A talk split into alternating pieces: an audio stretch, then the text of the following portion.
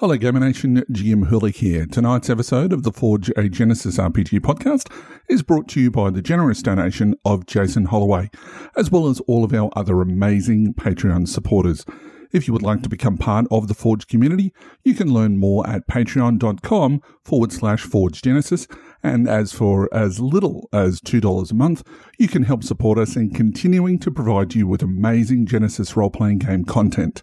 Thank you to all of our fans for reblogging, retweeting, sharing our latest episodes, along with those who offer support and encouragement for this podcast. It truly is appreciated by both Chris and myself. For now, however, it's time for another episode of The Forge, a Genesys RPG podcast. correctly with the correct amount.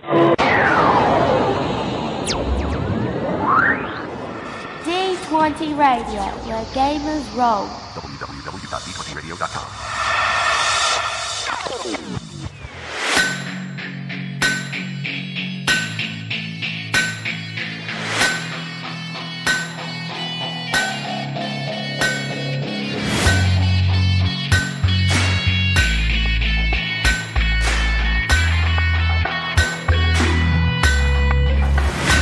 Welcome to the Forge. Hello, Gamer Nation, and welcome to The Forge, a Genesys RPG podcast covering everything that you need to know about the latest and greatest in Edge Studios, Genesys Foundry, and the Genesys role playing game. I'm your host, GM Hooly, and this episode will be an absolute cracker as we take a look at creating equipment for your campaign or Foundry product with an in depth discussion on armor. We'll also be opening up the dice bag in die casting uh, that we haven't visited for a while as we explore some perceived differences between two closely related skills.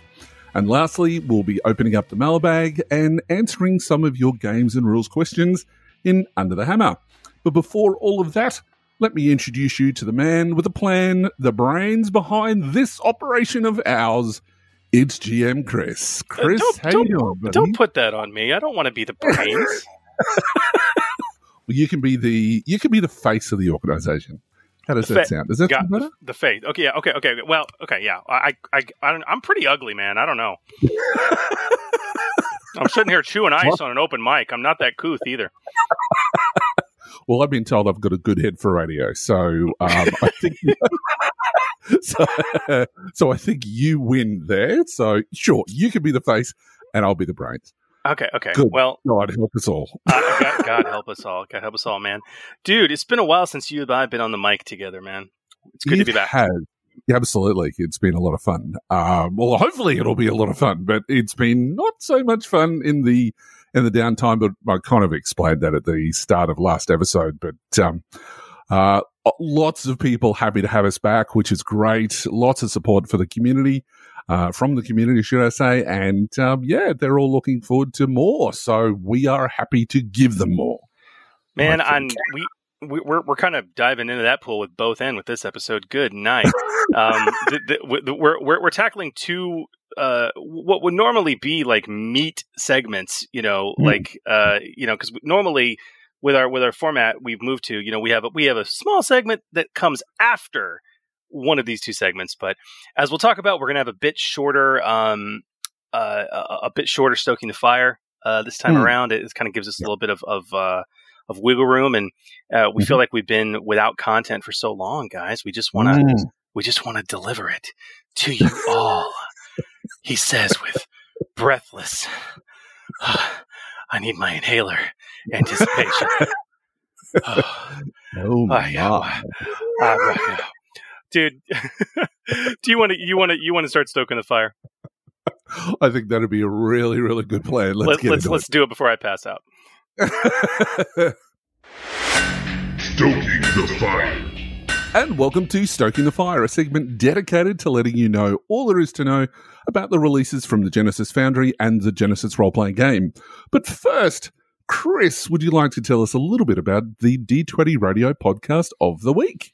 I would love to, man. Look, we got a lot of fantastic podcasts on D20 Radio, and I'm a huge fan of uh, some of our variety shows um, that actually cover Hmm. nerddom and role playing kind of across the gamut. But but one such that I'm a huge fan of is is the Story Told RPG podcast. I don't know if you listen to Story Told, Hooly. You should. If you don't, it's it's great. I do. Um, it's it's really good. One of the many. One of the many. uh, but but they're, they're, the the the primary function of that show is it most of it's actual play. It's uh it's uh which is why I love it so much because it's this amazing romp of mostly actual play across a variety of systems. So I I, I learn so much because they play so many different things. You know, um, but the thing is, they actually diverge from that formula as they occasionally do for this most recent episode, and I'm so glad they did. Um, where where uh, this episode 86 that they just released was devoted to an interview with the legendary Cam Banks, uh, the creator of Cortex Prime. Um, wow. I, don't, I don't know how they snagged him. Uh, but uh, like I've I'm a huge fan of the Cortex system ever since uh, mm. Margaret Weis Productions. Uh, I got first introduced to it with the um, the Serenity role playing game. All right. Yep. Um, yep.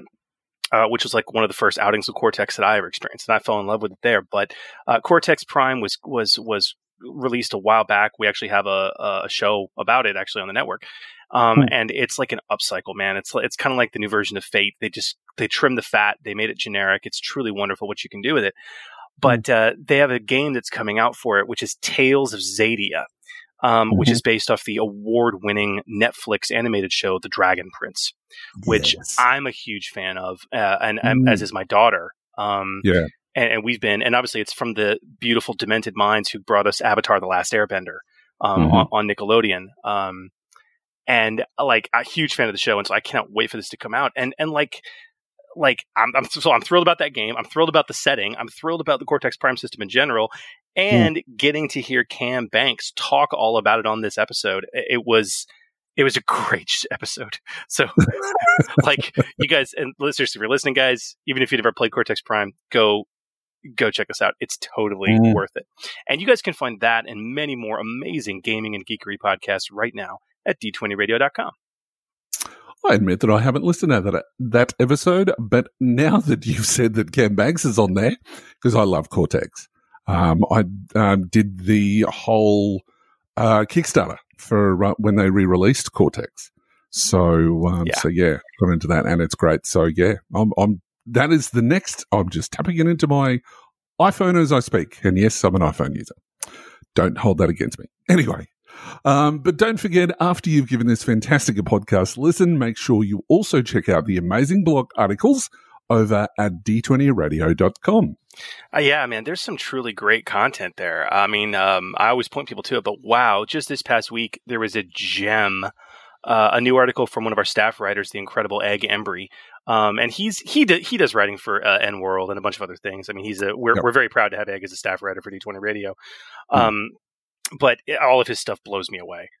But he has a series uh, that's called Daydreaming Tabletop Mechanics, a series of article, hmm. article series he does on D20 Radio, and he mm. just posted one called Chase Systems in RPGs.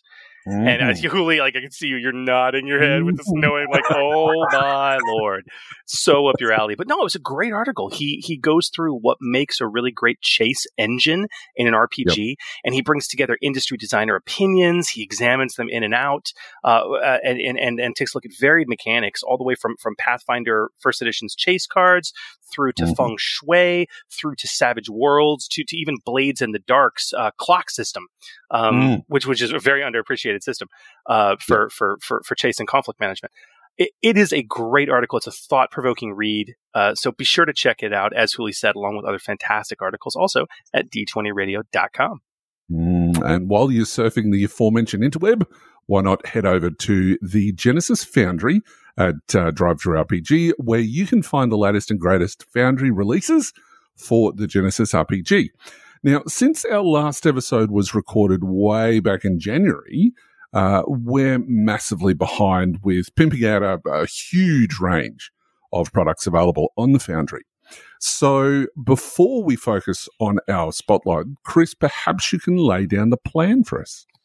Uh, but of course, good sir. Um, so listen up, Gamer Nation. We we really want to pimp out each product that's been released and will continue to be released. And, and before our 2020, 2021 hiatus, as I'm calling it, um, we, we had shifted to a format where we'd kind of lightly tell you about the new releases, sort of a one liner, hey, what's up? And we'd really focus a few minutes on a product spotlight that, that really impressed us.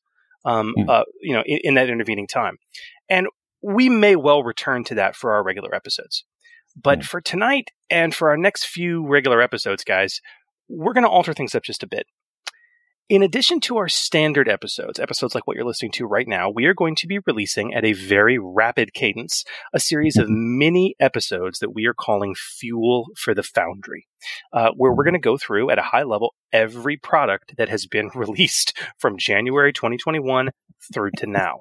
We're going to tackle it by month for each of these mini episodes uh, and ensure that you guys are just aware of anything you might have missed on the Foundry. Now we yeah, we just have so much to cover. We really want to give each release a shout out, but you know, we don't want to bog down our standard episodes with 30 more minutes of of playing catch up. So for the short term, you should expect a fair bit of regular fuel for the Foundry mini episodes that exist solely to showcase all the releases on the Foundry so far this year. Uh, in fact, our first Fuel for the Foundry episode for January 2021 is releasing this week. So it'll be shortly released after this episode. So look forward to that. Huzzah! And you know, Mm. Hooly, I know we've pre-recorded a few to, to, to, to, keep the cadence going, guys. But I mean, I mean, I don't want to call Julio out on this, but I mean, you you were you were saying you were going to try and do at least one of these episodes weekly, if not a couple times a week. So yeah, yeah. so we, yeah. we, we really do want to get them out there fast, guys, and kind of let you know what's up. Um, having said that, though, we do want to return to the spotlight because there's some amazing products that have been released in the last nine months that we Yeah. really do want you to get because they're really good. Um, and in addition, uh, it also means that we've got a lot of um, uh, Hooly potential interviews coming up uh, where we can bring some creators on to talk about a couple of those products that have really impressed us. um, Mm. Um, I've been waiting and waiting and waiting. cough, so- cough, Cough, cough. make a sense. cough, cough, Megasis. um, uh, just yeah. Um, so anyway, I'm really looking forward to that. But look, speaking of not bogging things down, Hooly, I think it's high time that we get to the content of this particular episode with a continuation of our last episode. No, Hmm, yes, I agree. And you're obviously referring to, of course, equipment crafting, are you not? Indeed, I am. yeah, why are we talking like this? I, I, I think I opened the door for that. I don't know why. All right, enough of this. oh, come on. I was going to go into the closet and get my fop outfit. Everyone should have an outfit to dress like a fop, you know? I, I agree. Yeah. I agree. That'd be fantastic. We should start a thing. Uh, maybe, maybe not. Anyway. Maybe, maybe not. All right. So, what say we open up our toolkit and march on into the furnace? The Furnace. And welcome to the furnace, the segment where we take a deep dive into a topic concerning custom creations using the Genesys role playing game. Now, tonight we're going to continue a brand new series about creating things for the Genesys RPG that focuses on something we've only scratched the surface of in our past episodes. And that's weapons, armor, equipment, gear, and attachments. But we'll go into that much, much later on. Um, and this episode is the second in a short series that talks about the ins and outs of creating armor. Indeed. Um, I'm really excited to continue this series and this conversation. I mean, people really like creating equipment. Um, and, and, you know, the Genesys Toolkit, kind of as we talked about last time, is, is really easy to work with. But as we discussed in our last episode, there are some potential pitfalls of equipment creation um, to avoid. And, and strangely, though tonight's topic of armor creation is much less complex than weapon creation, um, it, it tends to run a bit of a greater risk. Yeah. And it's something which is really interesting because as we'll see through the creation process, it, it, it is simpler uh, with fewer options, but the creator runs a stronger risk of creating seriously overpowered armor because they're not thinking about the underpinning principles and the mechanics of the game itself. And as such, uh, as we did for weapons, we're going to not just review, uh, I guess, the rules, but share some tips and tricks and hard learned lessons to ensure that you're creating an armor that is going to be valuable uh, without breaking your own game. That's right. So, as we said, tonight we're talking about the protective accoutrement that helps keep a character alive and safe. But it may also move into some utilitarian options too, as, as armor special qualities have the potential to become gear stand ins, uh, but with their own concerns and considerations. Um, so, so, so, God, just dang it, Julio. Let, let's let's let's let's go. I'm, I'm I, I want to talk about bulletproof vests. I want to talk about flak vests, carbon fiber weave, energy shielding, laminate, laminar, uh, gambeson, brigandine, boiled leather, studded leather, shell armor, bone armor, dragon skin armor, hauberks, jazerant, plate mail, banded mail, scale mail, chain mail, second day, overnight express mail. Just all the armors, all all of them. I want to talk about all of them. Let's, let's do it. All of them. You may be going a little bit overboard with the last one, but wouldn't that be awesome though? Armor made out of mail, like it brings sort of chainmail into a new thing. It's sort of like just the envelopes and they're like rattling inside them because they're. You know, well, dude, I, was, I was thinking, I was thinking like you know, like it's like the party's like, oh, it's a mini boss fight, awesome. Oh God, what is it? He's wearing Federal Express. oh wait, no, that's DHL. We're okay. We're okay. uh, dear, yes. And uh, obviously, it'd um, the disadvantage would have to be it'd be slow in some cases. it takes two minutes to move anyway. Dude, anyway. soak three, defense two, but you arrive to the encounter three rounds late. Love it. All right. So before both of our heads explode, uh, in the case of Chris again, um, tonight we're going to walk you through the process of uh, of armor creation step by step. And towards the end, we're actually going to craft our own armor options live on the show, and that's going to be fun. Indeed. So where do we start, Chris? Eh? Well, for those following along at home in your storybooks, um, look, guys, when it comes to armor creation, uh, whether it's for your very own games or for your Foundry products, the Genesys Core Rulebook has the entirety of the rules that we're pretty much going to be covering confined to a single place, and that place is page 198. Throughout this episode, we will be referencing those rules, so you may wish to have your book handy. But this discussion will also touch on item qualities a wee bit, a little bit, not nearly as much as weapons did, but a, a little bit, a wee bit. Okay. Um, so it is a somewhat limited but important aspect to armor, so do be sure to put a thumb on pages 86 through 89, which detail item qualities. Um, we also are going to be talking about some examples in, frankly, all of the release books, but I, I don't think you need to have your storybooks ready unless you're just yeah. a real eager beaver. Yeah. So we'll, we'll sort of go in, we'll expand on that as what the book says. Yeah. So you as, as, as, you go. But, but Hooly, before we even get into this, I mm. think we have some important boilerplates that we need to head this discussion off with. Oh, yeah, we do. So we've got three of them um, to be precise. So the first one is a shield by any other name. Uh, now, despite Chris's armorific rant earlier, um, keen listeners might have noticed that he didn't mention a single shield. And if he didn't, listen to it at half speed and then see if he mentioned shield because he didn't. Um, and it, it's an item which, frankly, is uh, usually one of the first things that come to mind when people think about armor. Uh, now, this is because, in terms of Genesys rules and uh, an item creation, a shield is not a piece of armor; it is a weapon. Now, that's going to sound a little bit odd, but it's done that way because, unlike armor, a shield can be used to bash someone in the head. and I tell you what, at least it's nothing like what Pathfinder First Edition was. Their shield bash rules were in three different places, but, that, but that's a side note altogether. Yeah. but um, it can also be used to give uh, protection. In fact, that is its primary function. So, the designers of Genesys and Star Wars uh, took a look at the options. So it was one, treat it like armor and give it an attack based special quality. Or two, treat it like a weapon with protection based special qualities. Now, as it turns out, it's much easier to simply treat it as a weapon. As such, it needs to be created and costed just like a weapon.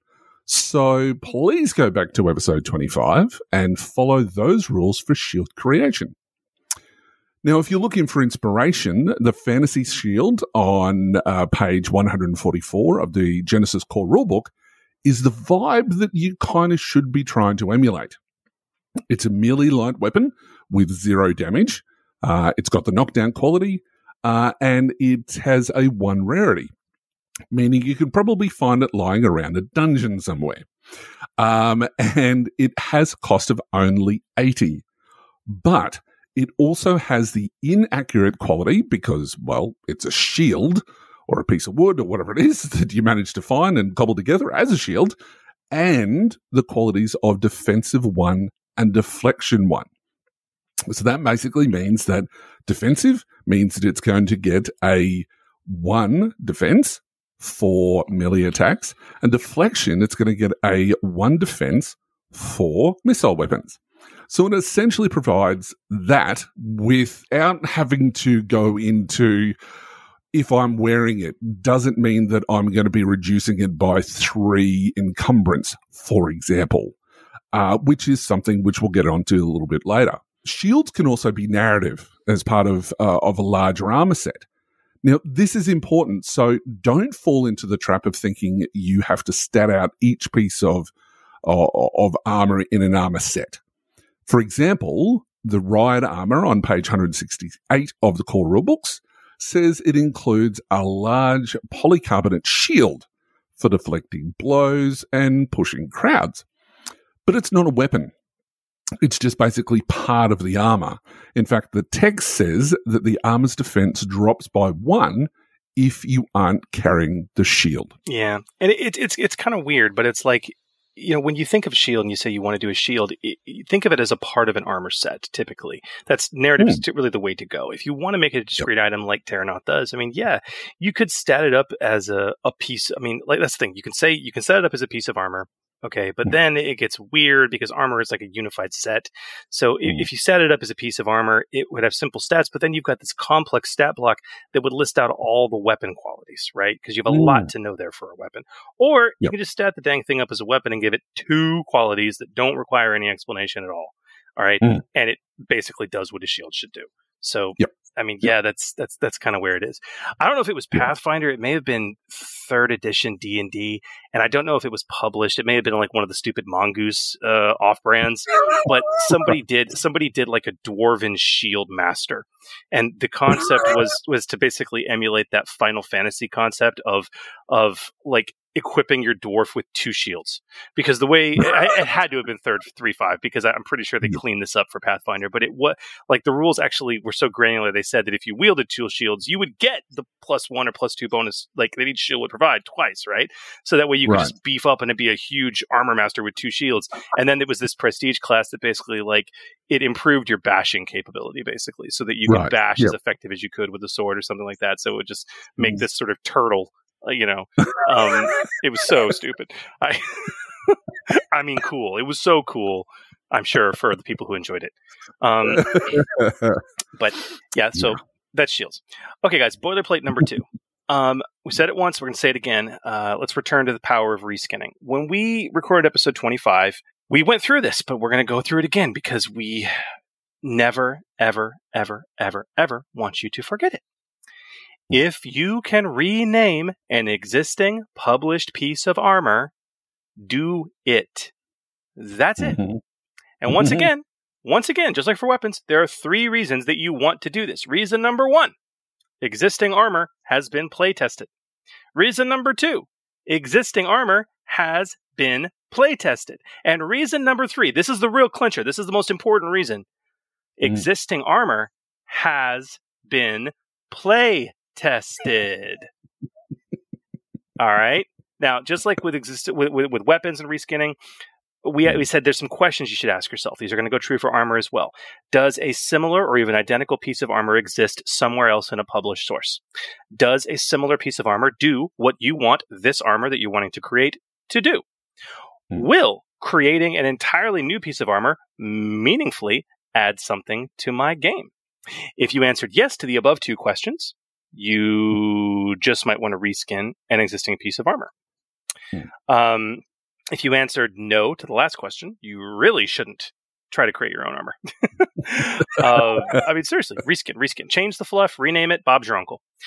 Um, and remember, guys, though this doesn't matter for your home games, even if you're publishing this, as we say, as we repeat, tabular information can be reused and or reprinted without issue. Okay, you don't need to worry about reskinning something in terms of its stats. As long as the stats are in the table, those are not copyrighted. They can't be. Okay, so you're mm. fine to reprint those. Just give it a new name and a new piece of fluff, and you're off to the races. Okay. um, so again, we ju- we just we just got to say that. Okay. Yeah. Exactly. Our last boilerplate, though, is kind of important. Yeah, uh, and this is something for for everyone who has a copy of both of these particular books. Now, the two books that I'm obviously talking about are Realms of Terrinoth and Keyforge Secrets of the Crucible. In Realms of Terrinoth, they introduced an entirely new component to armor, and frankly also to weapons as well. Uh, now, in that book, on pages 97 to 98, uh, which is quite unique to the setting and all fantasy settings for that matter, is craftsmanship. Now, craftsmanship options are basically templates, and there's currently only five of them, uh, from basic steel to iron, elven, dwarven, and ancient. Now, these apply to armor or to weapons, and they grant a special ability and or detriments as well as adjusting cost and rarity. And then in Keyforge, Secrets of the Crucible, they had armor traits. Yeah. Which which was a bit different. Like that had this very similar concept they introduced on pages 143 through 146 because there are 27 yes you heard me say that right 27 armor specific traits, which are basically, again, these templates that you can sort mm. of add to armor after the fact that give varied bonuses and or detriments. And some of them are uh, true to the setting, really, really weird, um, which is great. Uh, some are also powered by Amber, uh, Ember, which which also yeah. makes a lot of sense. And look, we'll we bring this up to to say for for no other reason that we will be diving into both of these subsystems at a later stage. We're not going to do it tonight both of them, as we've looked into the research in, in uh, preparing for this episode, we've decided that they really deserve an episode of their own. Furthermore, applying either of these subsystems doesn't really alter the advice that we're going to give you tonight on this episode. So, in both cases, the craftsmanship or trait is applied after you create the armor. So, yes, applying it should fit with the theme of your created piece of equipment, uh, but it is an add on to the rules, not a replacement or an alteration of them. All right? All right. Got it. so let's get into the simple step by step process of armor creation. And uh, it is much simpler, understandably, than weapon creation is. And just like last time, we're going to be paraphrasing and framing the rules in the book but also adding in our own special steps and tips that we've found to be highly valuable when creating a piece of armor. So, Chris, what's our first step? Similar to weapons, uh, you know, describe and name the armor. What does it look like? How is it used or worn? What does it do that other armors do not do? Um, mm-hmm. Like as usual, guys, we, we find it best to start this way. Um, not only mm-hmm. will your answers inform most of the steps to come, uh, mm. But it will give you yet another chance to ask yourself if you need to be creating this armor brand new, or if you're better off filing off some serial numbers and reskinning something else that's already out there. Okay. Mm. Um, just yeah, it's it's there. But if you if you've figured that out and you got your concept and you realize you want to do it fresh and it doesn't exist already, you're good to go. Then you can move into step two. Right. And step two is soak. Now, 90% of the time, this is the most important aspect of any piece of armor. And it represents the most basic principle of why anyone would want to be wearing armor in the first place. And that's to reduce damage taken. Now, soak should probably be somewhere in the vicinity of either zero or between zero and three. Uh, now, while a soak of four is possible, we would highly recommend just don't do it. uh, That's epic level crazy armor. Um, you know, it's, it's bordering on powered armor and probably should be more looked at as a vehicle. But, um, and if you do have a soak of four, probably three, the armor should certainly have some major drawbacks as a result. Yeah, and this brings us to one of our first rules of thumb, guys, and, and kind of an underpinning that you need to understand in the system to prevent armor from being OP. Okay? Yeah. Mhm. Rule of thumb number one let damage happen. Oh, yeah. This is actually called out in the text, too. Okay, they felt it strong enough to actually call this out and actually sh- like peel apart the veneer of some of the mechanical underpinnings of the system. That's how important the authors of Genesys found this. Okay. Yeah. You got to remember that Genesys's combat system was designed with the idea that a character who gets hit will almost always suffer damage. Okay. Mhm. This lends itself to that fast paced and exciting nature of the game that we love. Every hit is a potential threat. Okay. And honestly, understanding that design intent should play into your soak choice. All right. Hmm. Um, that, that, that sweet spot, um, as a result of that rule of thumb is, is really a soak of one or two. I mean, so, soak two should be like good armor, good armor, not, Hmm. not great or amazing armor, but like good armor is like, is like a soak of two. Okay. But also guys, you don't have to have soak at all. Soak Mm. zero is actually perfectly acceptable in many circumstances, as Hooly and I will come to, um, uh, especially if you have defense, which we're going to come to in a bit. But yeah. yeah. But so Mm. let damage happen. Rule of thumb number one. Rule of thumb number two, though, is soak is about reliability. So when you think about soak versus defense, remember that soak is about reliably reducing damage. So with the exception of pierce and breach, it's going to reduce any damage that you take from a hit every single time. So, um, uh, is that how you envision your armor? Uh, who knows? That that may be very well the, what you're envisioning. Uh, but in other words, soak isn't about deflecting a hit. Uh, it's about absorbing it, pushing it, reliably reducing damage. That's what you look at when you're talking about soak.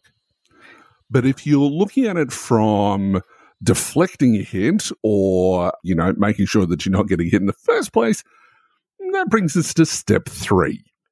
which is defense. So as Hooly said, if if if soak is about absorbing a hit, cushioning it, just reducing the damage you take, which is honestly what most armor is about. Defense is the opposite. It's about deflecting it. Hmm. Defense is so you say rule of thumb number two is that soak is about reliability. Defense is much less reliable at Mhm. at than, than soak, but it is much more versatile. Um, and as a co- correspondingly, it is valued more than soak uh, from a costing perspective, at least when you get above two.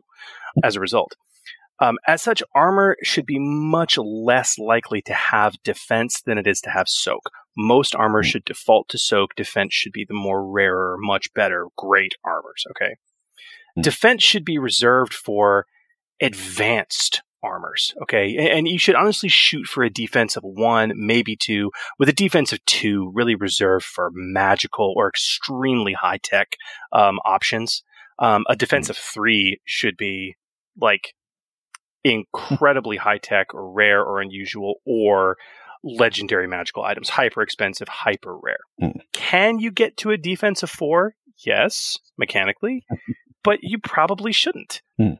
I mean, frankly, four is four is likely a never situation. Okay, Mm. remember Genesys maxes out setback dice on defense at four. Period. That was one of the changes from Star Wars to Genesys. So honestly, yeah, there's no reason to to give a defensive four. You're you're taking a lot away from players to be able to Mm. use cover uh, appropriately or or talents or other interesting things that they may have.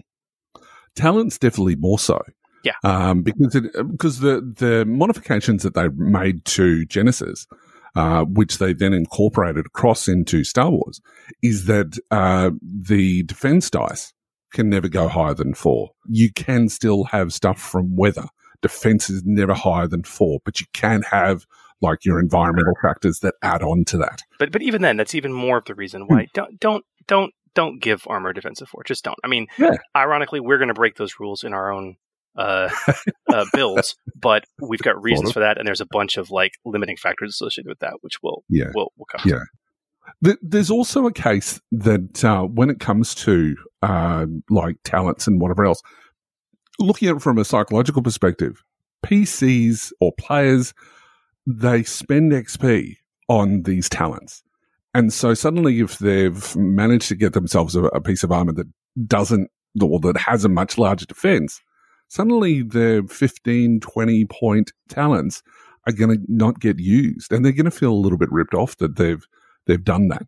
So Exactly. it's always a good thing to remember your talents in the same sort of way. And I know that this is going to be a little bit of a tangent, but in the same sort of way as knack for it, that always make sure when you're running a game that you're always putting in some setback if it's relevant. Don't take into consideration like some GMs do, where they don't mention that because they know that the character has got knack for it. Make sure that you put those in there so that you're giving the player the satisfaction of going, well, actually, I've got knack for it as a talent. So I'm going to remove two of those setback die. So something important to remember there. So rule of thumb number three, however, defense is about versatility. Now, coming back to soak versus defense, remember that soak is about reliably reducing damage. Defense is less reliable. Uh, look, you do have blank faces on those setback die after all, um, but it's much more versatile. Setback die from defense can roll failures, which can not only make the attack miss entirely, but will reduce net successes and thus damage, even if the hit still happens. But setback die can also roll threats, which means defense also reduces the chance of critical hits or weapon qualities activating. And that's also going to include things like the uh, the effectiveness of spells uh, with some of the special qualities that they have, uh, as well as um, affecting some talents which um, you know operate with the use of advantages. So that's going to have a really, really big effect, and is really going to decrease the effectiveness of um, your opponent's weapons. Yeah. So, does the armor deflect the blow or cushion the blow? Uh, defense.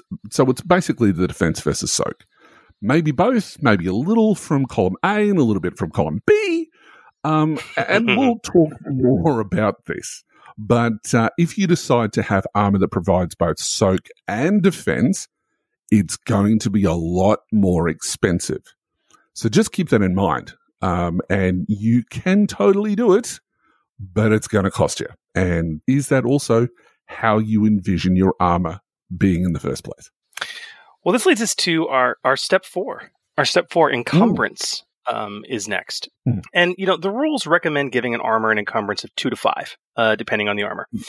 What do you assign it at? The, the best way to think about this is, is think about gathering up all the armor in your hands and holding it and or carrying it. That's what you need to think about. How big and bulky would it be if you were literally holding it in both hands? Would it have the same heft and bulk, you know, as a large pistol or a mace? Maybe it's something like leathers you can roll up. Okay. Um, you know, well, that Mm. would be an encumbrance of two. Okay. And hmm. while I may not have a whole lot of armor examples to choose from, I have a ton of weapon examples. So I love thinking about it that way. Okay. It's like, it's like, seriously, hold it in your hands. How can you compress it? How can you hold it? How much would it weigh? Okay. Compare that to a similar weapon and you have- have a great hmm. barometer for encumbrance. Okay. Would it have the same heft and bulk as like a heavy rifle or a great axe? Okay. And if anyone of you has hmm. ever held a heavy rifle or a, a great axe, which I have held, um. I actually, it's crazy. I had a buddy buy one. He spent almost a thousand dollars to buy one from a Ren fair a while, a long time ago, and he kept it in his Wow. room. And dude, people could barely lift it. It was, I mean, it was massive. Okay. Mm. I mean, that, that's an encumbrance of four. Okay. Yep. You know, for reference, an assault cannon would be like an encumbrance of six. Okay. Mm. So you got to think about that. But the, the thing is, like, well, that may sound unreasonable. You have to remember the encumbrance of a piece of armor is its encumbrance if you hold it in your hands or you wear it in a backpack or you carry it from place to place in your arms. Mm. Worn armor decreases its encumbrance value by three when it is worn. Okay. Mm. So it's like, it's Mm. like, yeah, man, like a, a suit of, of plate mail is probably going to have an encumbrance of five. Okay. Mm-hmm. And that sounds insane. But when you wear it, it's only going to p- force you to suffer an encumbrance of two. Okay. Yeah. Which Yeah. makes sense. Your body is bearing that weight and, and difficulty. Okay. Yeah. So don't freak out at an encumbrance of four or five on heavy plate.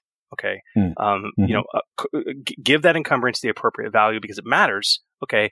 But, but think about it in this fashion. Mm. And I tell you what, if you don't know how heavy these particular items are, go and uh, go to a Renaissance fair or a medieval fair or, whatever it is that is in your area. And a lot of these uh, these clubs, they'll make their own armor and they'll have it on display. And you can almost guarantee that um, uh, they will be more than happy for you to pick it up. Um, obviously under guidance or whatever else, because that's some expensive armor but um, you can go and pick it up. And um, sometimes they'll allow you to just try it on. And I tell you what, chainmail is nothing to be balked at. it's it is heavy as. So uh, so yes, something to consider there as well. Now, additionally, you uh, are uh, free to undercost an item by up to an encumbrance of three. So you can totally make a five encumbrance armor a two encumbrance armor. Maybe it's made of mithril or advanced. Why do we always have to say mithril? Um, like we're some sort of elf. Because that's how you say mithril. Mithril. Light as a feather and hard as dragon scales. Oh dear. Um, or or even advanced lightweight polymer. Uh, it certainly doesn't sound as cool as mithril um, or something, but as we'll come to, it's still going to cost you later on. Um, so, Dude. It- we, we, need, we need to start a ballistics company together that is sole purpose is to invent incredibly lightweight polymers that like are tougher than ceramic or, or, or high velocity, like, you know, like high grade steel. And, Right. and, and we should call it mithril. and then and then once once we become rich and famous and we start selling it, you know, like and, and we're getting interviews and all that, and, and, you know, and stuff like that. People are like talk to me about that mithril, and we'd be like, no, no, no, it's mithril. I'm not calling it that. Then good day to you, sir. I will sell to another country. I say good day. I say good day. I have a fop outfit in my closet. I'm not afraid to use it. Just as a bit of a callback. Very good.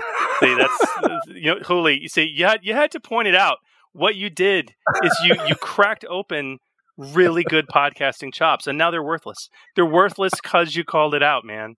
Like what's what's what's uh, that's like pointing out a great segue. You know, it, it takes Wow. the it takes the mystery out. This is not what these people are paying for. They're not paying us anything for this, are they? Not really. Oh, screw them. Okay, okay. All right. So, what about step five? Special rules and item qualities. Mm. Um, man, dude. I mean, what? Uh, even more so than for weapons. I mean, this this is this is an optional step. Yeah. Um, you don't have to do this. Most armor doesn't do it. Mm. Um, and not having any special qualities or or, or uh, special rules or item qualities, it's not only totally okay. It's highly likely uh, that your crafted armor won't have any item qualities or special rules. But Hooly, Mhm. what if you want them? Where where do we go? What do we what are, what are we talking about here? What options do we have? So, look, in terms of the core rulebook, there's a lot of item qualities on pages 86 to 89, but the vast majority only applies to weapons. There are really only three qualities, and all of them are on page 88, that could be applied to armor. And I say could because eh, you don't always have to do it. I think we've pointed that out already. Well, Um, two of them and- two of them are a stretch anyway, man. this I mean, is true. raw. Two of them are a stretch. True.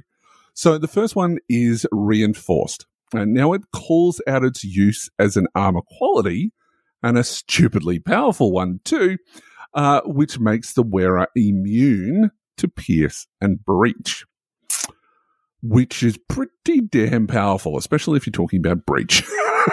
so Yeah, that's yeah. just like nuts. Uh, we might have to talk more about that later on. Yeah. Mm, Anyway. Uh, and then we've got inferior and superior. Now, these two are generic item qualities that, yes, they could be applied to armor.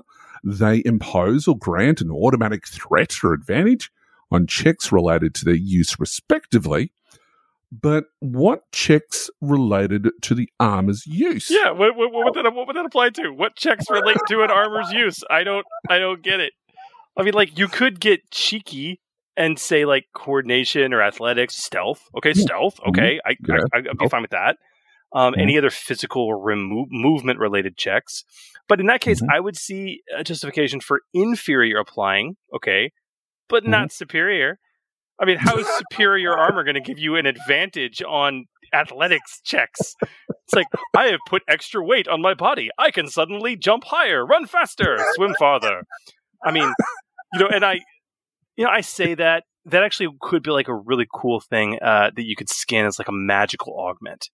You know what I Mm. mean? Yeah, Um, yeah. And actually, now that I've now that I got all saucy and made that comment, I'm actually thinking of like some of the classic fantasy armors that are out there. You know what I mean? Mm. It's like Yeah. you know, you know, a, a boot, uh, you know, a, a leathers of elven kind. You know, Yeah. that might Hmm. might be superior. Okay, and, and yeah. when you're when you're running when you're doing athletics or coordination, okay, or or stealth, yeah, you get a free advantage, like on Hmm. the check because magic. because they're they're because they're made by the elves. But you see, that's the thing. If we get that way, that's what the craftsmanship thing was from Terrinoth, and like that's a Yeah. whole different conversation. And quite frankly, would do it a heck of a lot better.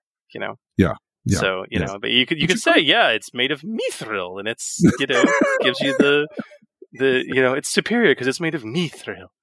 I, I don't know. it's a bit weird. Okay, what about what about special rules? Because that's item qualities, but where where where where you can really cover the gamut and break things open is with special rules, which are not Mm. uncommon in armor. I mean, they're they're not the norm, but they're not rare either. Yeah, true. Now, the special rules are just that, and they're not really documented in the rules anywhere, uh, other than by suggestion or example and looking at other stuff that already exists. But there is a few we can see from the core rulebook and Shadow the Beanstalk, uh, either in existing gear or suggested effects, we can recommend. Uh, now, for for your information, Secrets of the Crucible, which is just crazy, um, is its own thing um, as all armor has setting specific or amber powered traits. Yeah, And it is just too weird to do. And it's in just a little short segment here. Um, something, yeah, we'll, we will do an entire episode dedicated to uh, probably in this series actually talking about uh, the the way that armor and weapons and everything like that is created in Secrets of the Crucible because it's very unique and it suits the setting and it's weird. I think we've said that enough. Yeah. Uh, now, we've also got a coercion boost. Uh, now, a suggestion made for frightening armor, um, adding a boost die to coercion checks is a kind of a cool one. that's in the core rulebook. Uh, Yeah, stealthy penalty adds one or more setback dice to stealth checks when you use them. Um, so uh, that applies to chainmail and plate armor. I always refer to the paladin when he's wearing his full set of plate mail that getting them to uh, do a stealth check is kind of like asking an ice cream truck to do a stealth check. Yeah. So we would call them Mr. Whippy vans. I think I've talked about this on the show before. Yes. And you go, Mr. Whippy, what the hell's a Mr. Whippy? Anyway, it's an Australian thing. Okay, Uh, okay. So you got that stealth penalty that's that's found on those armors in the core rulebook. Okay, Yeah. but you got yeah. the you got the inverse as well found on some special armors, uh, both in the core rulebook and in Shadow of the Beanstalk. There is, Ooh. for lack of a better term, I what I would call a spot upgrade. Um, Right. It, it actually upgrades the difficulty. Uh, I'll say it again. Upgrades the difficulty um, of any check made to spot you. Um, and that's uh, th- that's on the ghillie suit in the core rulebook, um, and uh, the optical ca- optical camouflage food, suit in Shadow of the Mhm. Beanstalk. Mm. Um, we also have environmental protection, uh, Mhm. which which kind of adds one or more boost dice to resilience checks to revis- resist environmental extremes, uh, sometimes in very Mhm. specific circumstances. Um, uh, the the insulated garb in the core rulebook has that. The riot armor, the aforementioned riot armor in Shadow of the Beanstalk, has that um, as well. So those are options. Hmm. Now, the next one though, dude, th- this this calls back to something you had said earlier about powered armor, but uh, so we then have brawn increase, which increases the brawn by one when worn. So we've got in the core rulebook, we've got Admiral Arthur's astounding implumative armor. Is that how it's supposed to be pronounced? I, I don't know. I, I thought it was amplimotive, Amplimotive, yes. Am- amplimotive. Yeah. Which is obviously the, in the steampunk setting, obviously. obviously. uh, and then you've got the personal exosuit from Shadow of the Beanstalk as well. So uh, that's that gives you a, a brawn increase. Um, I, I guess there could be additional things that um, could uh, increase agility um, if it's powered in a certain way, but the rest of them, I don't think so. But it's predominantly for that brawn increase um, that we've seen. So we've also got concealed armor. So it's kind of like the inverse of what we talked about before with um, stealth and spot. Is that um, it, it doesn't appear as armor at all. Uh, it adds two setback die to checks to notice it. So in Shadow of the Beanstalk, it's found on the concealed Bucky Weave. What a weird name for a piece of armor. Bucky Weave. Well, yeah. Well, are, you familiar with, are you familiar with buckyballs? no. Is that an Yeah, American you- thing? G- yeah, Google Or it. I'm It's just uh, um, uh, Buckminster Fuller created all this stuff like and conceptually out of carbon weave, right? Like crazy, Oh, okay, cra- crazy things you could do with with chains of carbon atoms. Um, and Mhm. we actually do manufacture some of this stuff. Like there's Oh, like there's it, it's like and it's like yeah, I mean you, you get the strength of steel and the thinness of cloth basically. So right. Okay. so yeah, Cool. you they're they're obviously playing on those concepts with Bucky weave. Yeah, yeah, yeah. That's fair enough. And then our, our last one is environmental success. So it adds a success to resilience checks to resist hazardous environmental conditions. In Shadow of the Beanstalk, we find that on the environmental hard suit. So we've kind of got a bit of a difference there when you're looking at environmental protection versus environmental success. So Yeah. uh, just two different ways of doing the same thing. So well, yeah, but well, that's the thing. It's like uh, it's a boost die versus an auto success, right?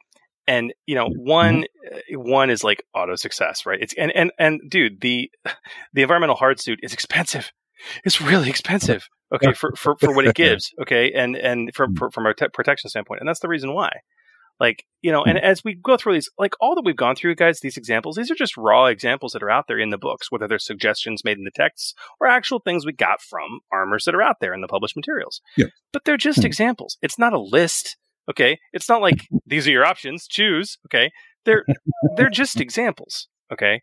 Um, you just got to cost things appropriately, and you can take a look at these examples again using a, a reskin or pseudo reskin methodology. See what their cost is, see what their rarity is, see what the benefit is they provide, and kind of figure out, uh, you know, kind of what that equates to.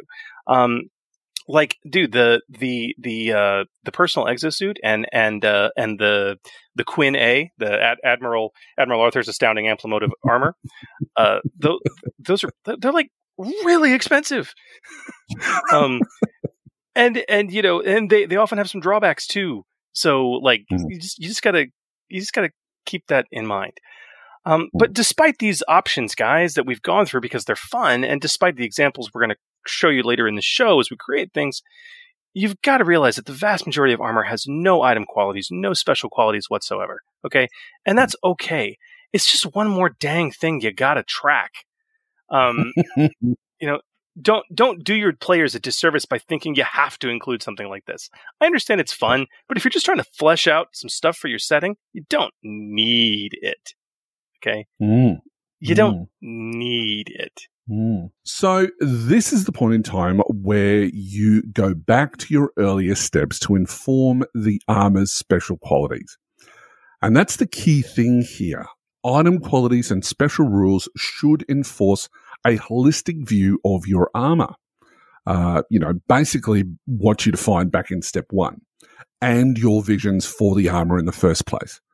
Now we, we've got a few learned lessons and, and tips and, and, you know, paraphrases of the book. And we've sort of, we've kind of broken them down into three segments, I guess. So the first one is that it's better to reduce penalties than add bonuses. So if you're shooting for a positive special quality, go this route. Um, if possible, because it removes complexity. Um, and also removing dice makes for easier dice pulls. And I know that a lot of our people like to have fistful of dice, but uh, it certainly makes for an easier pull. Um, and also, the more dice you have, the more results you're going to have to try to calculate as well uh, and adjudicate. So it means then that you're going to make your life a little bit easier. Yeah. Our next tip for special qualities and item qualities, guys, is is negative item qualities or special abilities can help balance powerful armor out. Don't forget that. Mm. Whether it is the totally legit, as we kind of went through, inferior quality, um, mm-hmm. you know, or, or penalties, or straight up listed as some armors do, penalties to stealth or movement skills. Um, it, it is it is a nice a nice negative quality can make things more balanced. But similar to what we said for weapons, try to keep it if you can to a single negative quality, um, if you add any at all. Okay. Otherwise, it just becomes too much to think about and manage. Okay. Just because it's negative, not positive, doesn't mean you're making it less complex. Okay. Mm-hmm. So keep that in mind. Now, our last tip is avoid any mechanical modifiers. Um, and we're going to break our own rules, I think. but avoid any, well, sort of. Um, so avoid any mechanical modifiers. So special qualities should be very simple and avoid any bookkeeping or overcomplication. Um, so, for example, a, a, good example, the visor on this armor's helmet removes two setback die on perception and vigilance checks due to low light or concealment. A bad example is pressing the power button on this armor's helmet grants the wearer one boost die on perception and vigilance checks for 1d10 hours. exactly and that, that, that's that's really where it comes into play. It's okay to to make things specific and I think useful under certain circumstances. In fact, that's a mm-hmm. really great way to decost things that are getting way too powerful, um, yeah. as well as keep them balanced. But don't use the existing mechanics. Don't introduce new mechanics or like like you're, you're, I love that example with the you know one d ten hours. It's a great one. It's a great one, and I've seen it. I've seen it in proposed things. Right, Mm. Where people mm. think, well, there's D10s already in the system. I'll just, I'll do, I'll do this. It's like, no, no. Does anything else do that? No, no. Like, people just want to make life hard for themselves. People, some people just want to see the whole place burn. so, people, people like to feel clever. So you know, and it, it, it sounds great, it, but it, seriously, just don't. Yeah, just avoid that. Hmm. Now, step six is cost and rarity our final step. now, in this final step, you are going to add the ultimate balance to the created armor by adding cost and rarity. Now, for cost, when it comes to cost, you've already done almost all of the hard work for yourself. Simply turn to page 198 of the core rulebook and take a little peep at table 3.1 1. Always think of myself talking about law armor cost calculations. Um, so every choice you've made in armor design up until this point will be referenced or alluded to at least on this table. Now you're going to start with a cost of zero and just start adding costs based on defense, soak, and any reduced encumbrance and any positive and negative qualities you're going to be giving it. Now, we're not going to go through each option as pretty much you guys could read. Uh, but we do have a few key callouts on the table. Now, the reinforced quality specifically is very overpowered for armor. That ignoring that breach, my God. Um, and that is reflected in the cost of an additional 3000. I love you, 3000. um, don't forget the very important bottom line in the table. You need to add extra cost if you've got both defense and soak. With, with that cost getting quite high if you have high soak and high defense combined. Something very, very important there. And and even even then, Hooly, this is just a base. Mm, true. It's just true, a base. You've true. got to use your judgment and potentially alter costs further to simply have it make sense. Okay, Mm, um, absolutely. as as we will we will talk about.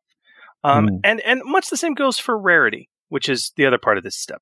You know, and as Mhm. we discussed in the last episode on weapons, the book really doesn't give you any guidance in terms of assigning rarity. Um, uh, I mean, it's up to you. That's the literal text. Like, it's up to you. That's what you want. Um, you know, and and and there's there's reasons for that because it for a generic system, it it really is up to you. It's up to the setting. It's up to the situation. It's up to everything. Okay. Mm. Um, Mm. But to reiterate some of the advice we gave you in episode 25, guys, and you guys can go listen to that, just be sure to give a reread really quick to uh, pages 82 through 83 of the core rulebook, where they have a section on rarity, and it is detailed heavily. Get your mind in the right frame before you start assigning rarity. It is up to the GM to assign a base rarity, and a lot of that is going to depend on the setting, the time period, all of that. Okay, so Hmm. so just just keep that in mind. And and how does that apply to step one? What you envision for this weapon. Okay, or armor, excuse me. So, all right, Hooly, Mhm. as we do, uh, we hosts are now going to put our advice into practice, and we're going to create some brand new armor right here on the show. Uh, we are going to follow the steps we've outlined above, and we are going to bring something new for the table. It goes without saying, though, guys, that what we are communicating to you now, what we are creating here live on the show, what you will find in our notes documents later on our uh, podcast website, has been completely 100%, understandably, not play tested. Okay. Yeah. Um, and thus, we highly recommend, seriously, guys, using it hinges on being fully and completely play tested. So if you like what we've created, you want to try it out, try it out. Let us know what you think. But don't take it as gospel because, again, while we're applying the rules we've learned, we would never publish this unless we play test it a lot. Yep. So keep Mhm. that in mind. Um, we've got some interesting ideas. Yeah, and if they do have feedback, Yeah. let us know. Send us an email. Say, I've just used this in the campaign and it's absolutely terrible. Stop doing this. No, Brilliant. seriously. Brilliant. I, I, yes, please. Th- th- Then I can then I can get my fop outfit on and, and write a saucy email back. And yeah, yes. Or tell us what, uh, more importantly, if it is broken as hell, uh, which I'm sure mine will be, uh, then you can go out and, and let us know if it is bad and then why it's bad. Because it's, it's all very well and good to say, this is crap. Like most people on Facebook, this is crap. But, um, yeah, tell us why it's crap. You know, give us some feedback so we can go, okay, we can make some adjustments. But otherwise, it's just going to be, this is crap. Type, type, type. This is crap. like this is crap. Well, have you play tested it? Yes, I have. Okay, then I would like to listen to your advice. Yes. Give me a playtest report, please. Yes. So Uh, we have a couple interesting ideas, man. Do you want to go first? Or you want me to go first? Look, you can go first because yours is hot. okay, so I am super excited for the new film adaptation of Frank Herbert's Dune. Mm. Um, I am good is it going to be? I am a fan of of of uh, of of mind expanding space drugs and weird sex with giant worms. I, I apparently I'm a fan of those things apparently because I'm a huge fan of the entire Dune saga. Um, no, for real, I I I'm, I I love Dune. I've always loved Dune. Um, I remember watching the first the the the, the Lynch the the now cult beloved but in reality absolutely horrific film uh, uh, that David Lynch created uh, uh, you know back in the early 80s um, when I was a kid. Um, Mm. and I remember the first time I read Dune and it was one of those books that really changed like the way I looked at the world. Uh, it was it was really Wow. it was really crazy. So I'm a fan. Anyway within the world of Dune is the idea of my created piece of armor the Holtzman shield um, Mm. often called or referred to as a personal shield or a body shield or just a shield. And you know what I'm talking about, Hooly, right? I do. I Yeah. do. All right, Okay. this is, this is a small device it's worn on the bo- belt or the body, and it emits an energy field that is calibrated to prevent fast-moving objects from penetrating it, e.g., projectile weapons. Okay, Mm. um, and interestingly enough, like like if you get into the lore of Dune, like like and the and the Holtzman effect shields, like you can actually calibrate, you can adjust that calibration. They have to be very careful with it because, um, like you can calibrate it to the point that air can't pass through, in which case you suffocate Oh. all right Wow. which is which is which is why uh, which is why slow they calibrate it for slow moving objects to pass through that way you Yeah. don't suffocate all right so that Right. way air can pass through, which is why it works the way it does. But anyway, there's, there's all this great stuff. The other thing too is like uh, laser guns, which are a thing in Dune, like laser guns, right? Um, Mhm. If they're fired at it at a Holtzman field, it will actually create a nuclear explosion.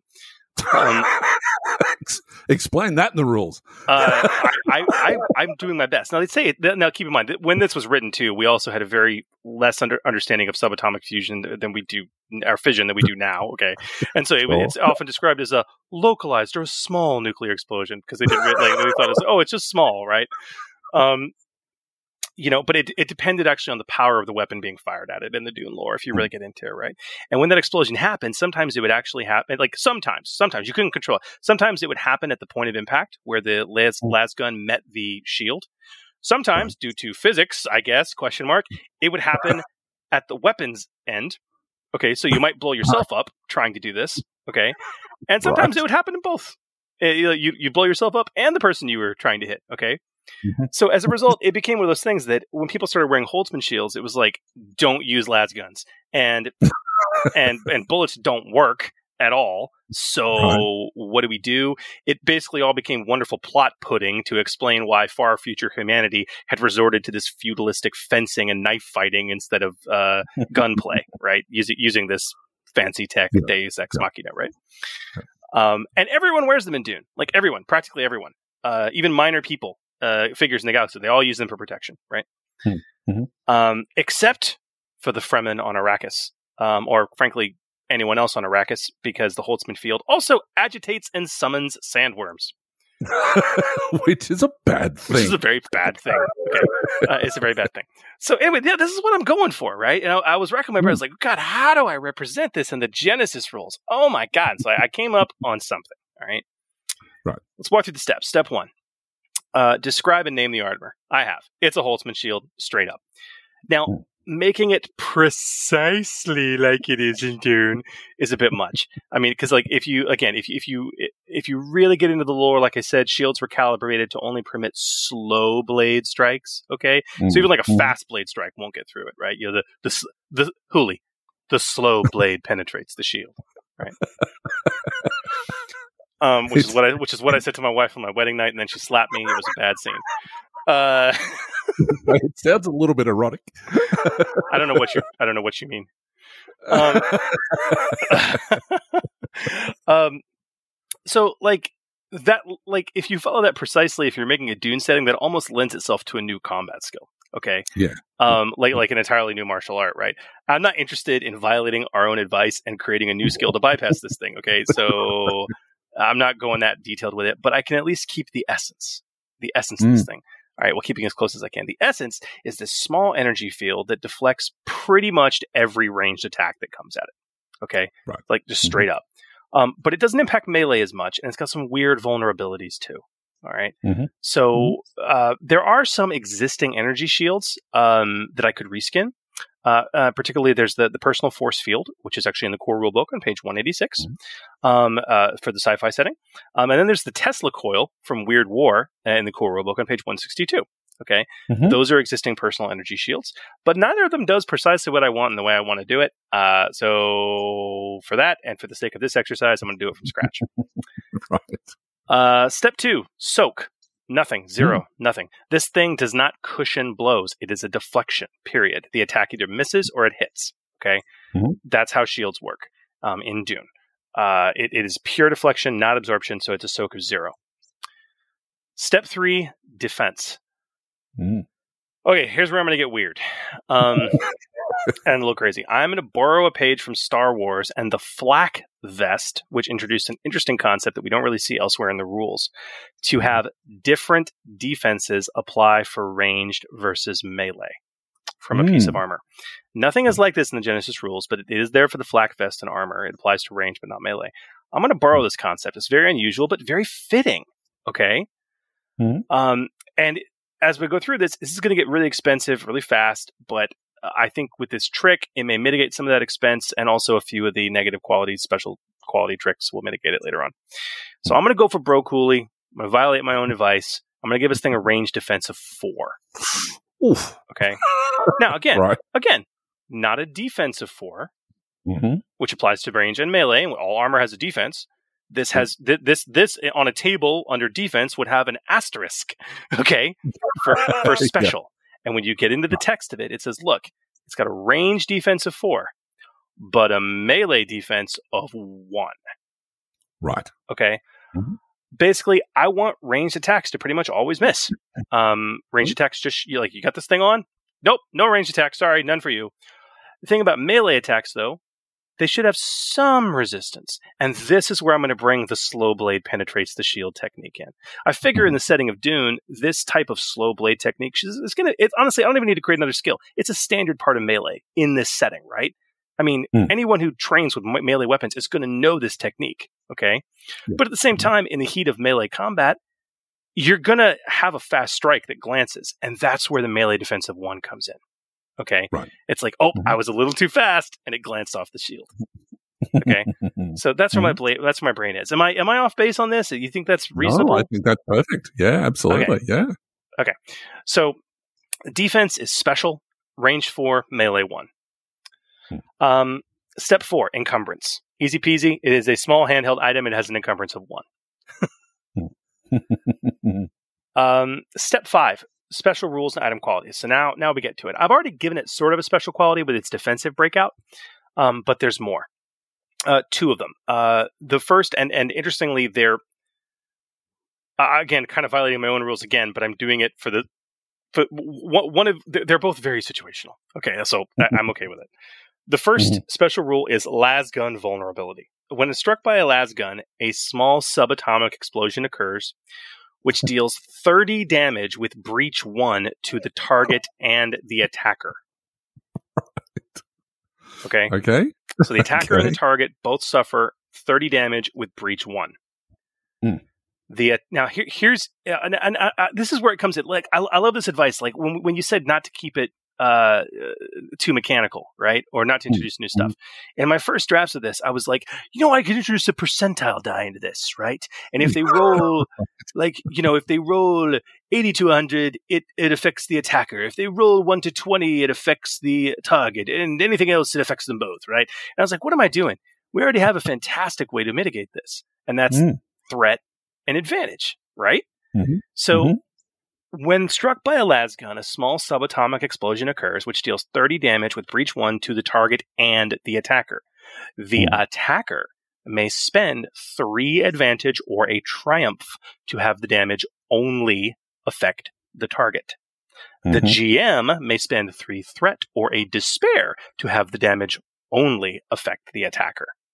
Mm. That's kind of That how. represents brilliantly, can I just say? Oh, That's thank you. Um, couple couple iterations to get to that, but I was like, Mhm. and even then, in in the world of Dune, no moron is ever going to bring a las gun to a Holtzman shield fight. Like it's just not going to happen. Okay, so right. this is one of those qualities that it's there, but it's like I I have to find a way to represent it. Okay, Mhm. but I mean, I mean, yeah, I figure uh, you know, thirty damage with breach one, that's death. I mean, seriously, come Yeah. on. Uh, Pretty much. I mean, for at least on personal scale, that's it's death. Yeah. So yeah. Um, now on larger scale, which is where my second quality comes in, uh, maybe not so much, but still important.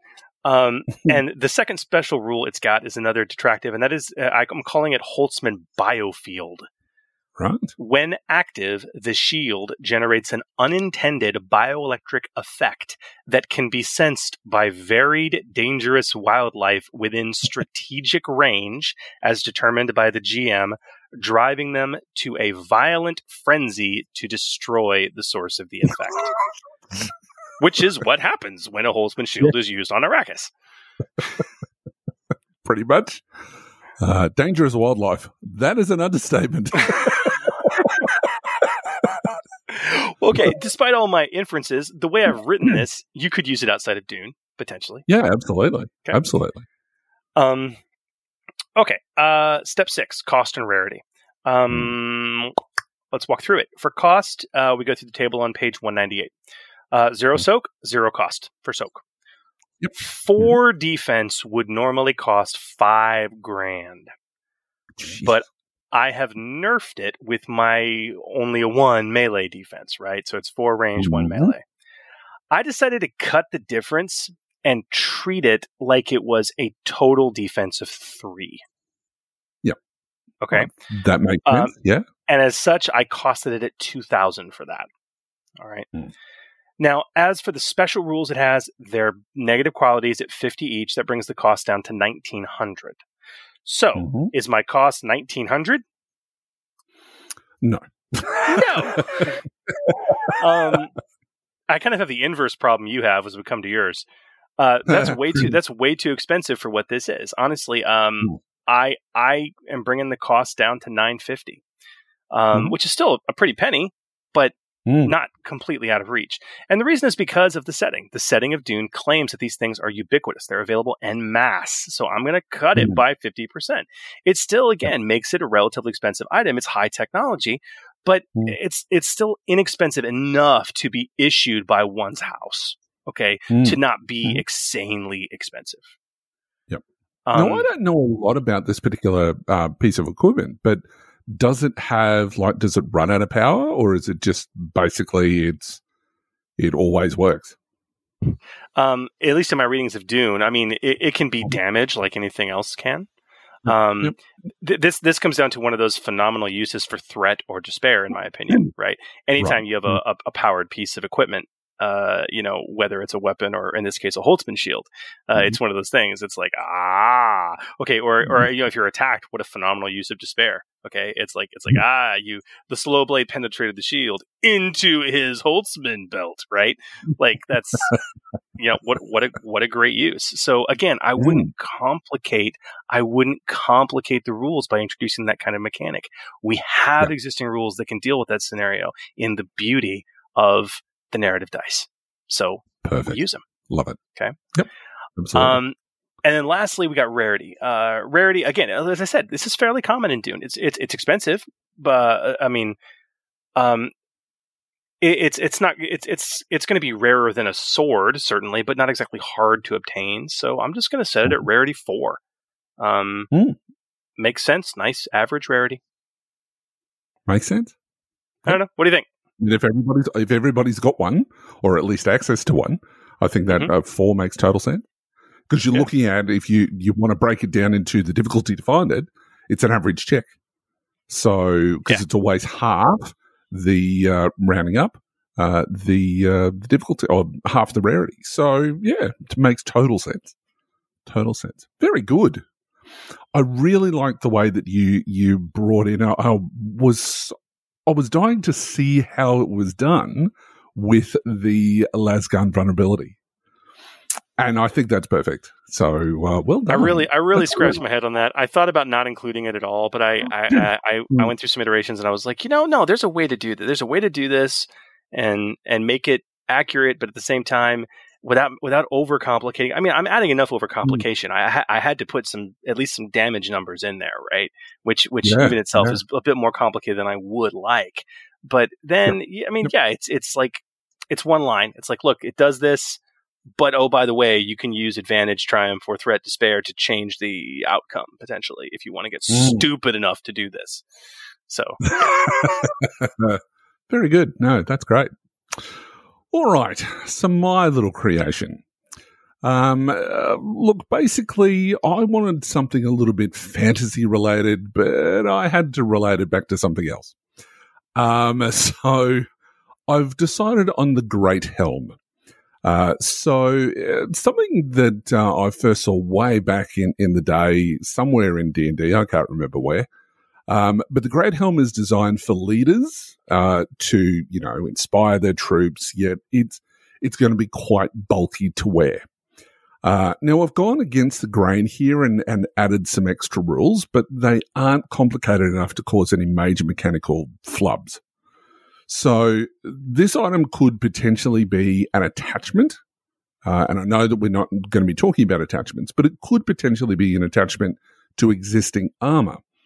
But due to its nature, I, I, felt that it could be worn basically by anyone uh, who doesn't want to wear armor because, you know, it might be difficult with their spellcasting ability and stuff like that. Oh, no, no, Hooly, Uh, Hooly, are, but Hooly, Hooly, but Yeah. by anyone, by anyone.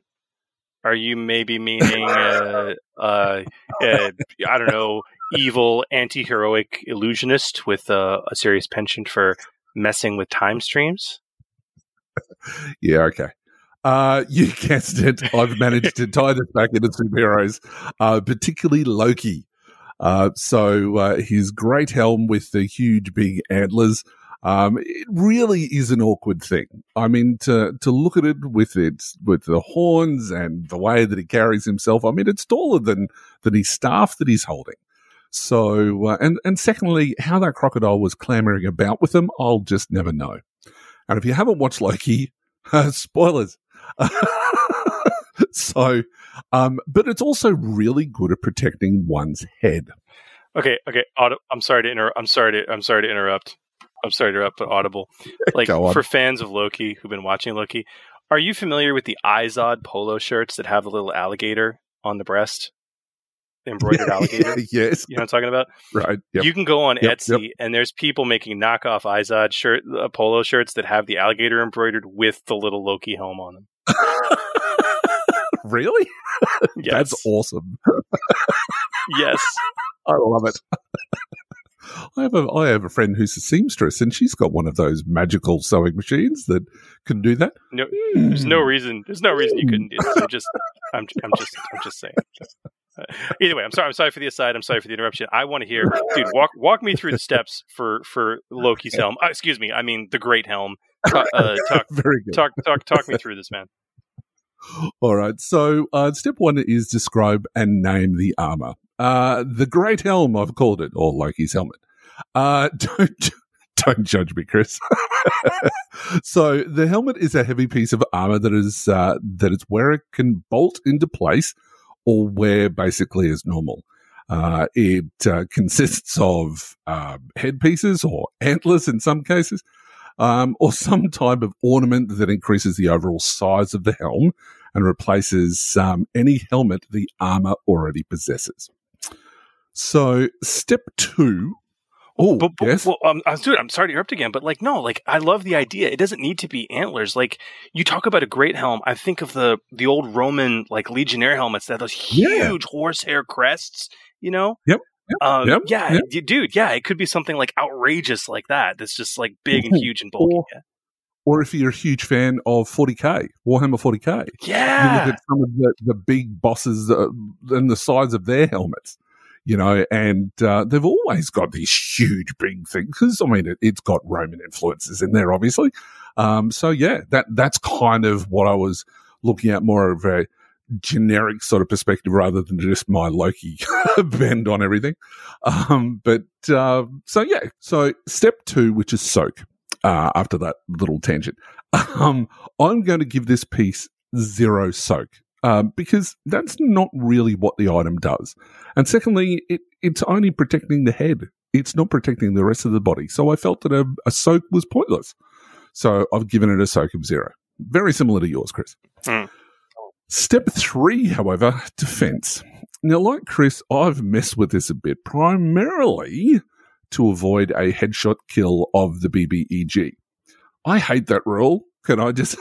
That's caused more don't- discussions. Use it. You don't? No. Oh, you don't like, use it I, at wa- I want all? to call. I want to call shot his head. It's like that's like it's like okay, you can call shot his head. That will that will. Uh, you know the, the way I the way I've always and again it's a house rule of mine is like Mm. if, if you pull it off Mm. and you crit, Yep. I'll I'll Mm. give you the I'll give you the crit that impacts the head basically the Yep. Yep. that's that's how I've always done it. Unfortunately, it just doesn't say that in the rules, and I No, think that's a. No, that's a nice fix. But um, yeah, it's the the one little issue that I have with uh, with the aim maneuver. But anyway, that's a side note. Um, so um, as a result, I'm going to give it a defensive plus two for any attack that targets the head with an aimed shot. Um, this gives a huge increase to defense, but it is aimed at keeping your BBEG alive. Um, now, I've said plus two defense because it's going to add on to any defense that comes from your normal armor because it can be worn with additional armor if you want it to be. So rather than just it gives two defense because they don't always stack, that I've basically said that it's a plus two. So that's a bit of a different thing there. plus two for I want to clarify and confirm plus two Mm. specifically for the head for called shots to the head specifically. Yeah. Okay. So that's a really specific thing. but I mean, that's the point of it. Um, so step four with encumbrance. Now, while small, sort of, um, it really is bulky and it's awkward, and therefore it needs a higher level of encumbrance than what you might think from a helmet. Therefore, I really have two choices. Now, it's either give it a high encumbrance, like five, which then, when worn, because it's armor, uh, it reduces by three, or give it an average encumbrance like two, but give it a special rule that when worn, it doesn't reduce by three. Now, since it's something I picture resting on a mantle, um, on above a, a massive fireplace, never ever worn until wearing it into battle, um, or magically appearing in the case of Loki, I went with an encumbrance of five, not because of the weight, whoa. but the awkwardness. So that will reduce to obviously an encumbrance of two. Now, from that Ah, reaction, okay, I- I'm going to okay. say you're probably going to say it's too high. Yeah, I'm going to challenge you on that. What? What? Sure. Why? Because it's huge. It's a massive chunk so- of metal. Uh, uh, that's fine. Yeah. Do you think wearing it Hmm. will seriously impact someone's ability to carry other gear? Because this is the point of encumbrance when it's worn. Um, I think that when, uh, I mean, I've obviously got some other negatives that will come into play here, but realistically, you can't move your head very much, and that's going to affect balance. And because if you're carrying extra stuff, you're going to be really off kilter. But I what think. you've described is not encumbrance. What you've described is a special negative quality that would give you a setback die to coordination. Okay, that's not what encumbrance does. Encumbrance is encumbrance in terms of raw is about weight. Hmm. Okay, it's about how much you can carry without getting tired. Okay, we we use things like uh, uh, you you you get you give it a good word. You said um, uh, awkwardness. Okay, Hmm. uh, Hmm. it, it's it's so bulky and awkward. Um, Hmm. you you know we use that as a barometer for encumbrance, but you have to think about the end goal of encumbrance. I don't care what Hmm. kind of antlers it on, is on there. You're telling me that wearing this helmet is going to be as heavy on your body as wearing a full set of studded leather, banded leather? Mm, Because that's what maybe. I I, I, I, I, I don't I, I, I oh, no no no I'm sorry I'm I'm I'm I'm way undercosting that I'm sorry plate mail has an encumbrance of five and two and one. Mm-hmm. so you're telling me that this helm is an equivalent weight and and cumbersomeness as plate Mm. so if I wear it with plate Mm. I've doubled my encumber I mean dude so I'm challenging you on this man I, I think I understand. I understand where your brain went. I don't, Yeah. I, but I don't. I, I think. I think you should do this narratively. If you want to add a special negative quality for its awkwardness, that's fine. Mhm. But I, I Mhm. still think you should encumber this as a normal helmet. Okay. My, or or maybe one higher. Hmm. May, maybe. So, I mean, if we basically reduce it to three, right, and then when it's worn, it has an encumbrance of zero. Oh yeah, sure. But uh, oh my god, I I haven't even I have an even better idea for you. Yes. Keep it at an encumbrance of five, but Right. but but but no no no no no like in design keep it as an at an encumbrance of 5 Mhm. but reduce its encumbrance in the final product by 2 looking at table 3.1-1 armor cost calculations if you decrease the encumbrance you the creator decrease the encumbrance but less than what it should be there's an associated cost and as we'll come to this is going to i imagine it's going to be a hell of an expensive item okay Mm. especially considering Yeah. that it does if you kept it at five, uh, like in design, and then in terms of the table and published cost, you decrease its encumbrance by two to get it down to three, or do, do you know decrease encumbrance by three to get it down to, to or yeah, by three. You decrease it by two to get it down to three. That's an extra and fifty additional cost. Like Wow. that's that's totally reasonable. So, dude, even so, dude, even forget everything I just said. Even if you feel that encumbrance five is valid, you can Hmm. still have your cake and eat it too, just by increasing the cost of the item. Hmm. Interesting. Okay. Just a thought exercise. that's- yeah, absolutely. But either way, it means in the Hmm. final stat block, your encumbrance listed would be three. Yeah. Yeah. So yeah, I like I mean, Yeah. I Yeah, it's a, it's it's a, I don't know. Play play with it. Yeah, Hmm. it's an idea. Yeah. Hmm. Hmm. I like it. I like it. So now we go on to step five, which is special rules and item qualities. Uh, so the first one I've called inspire your army.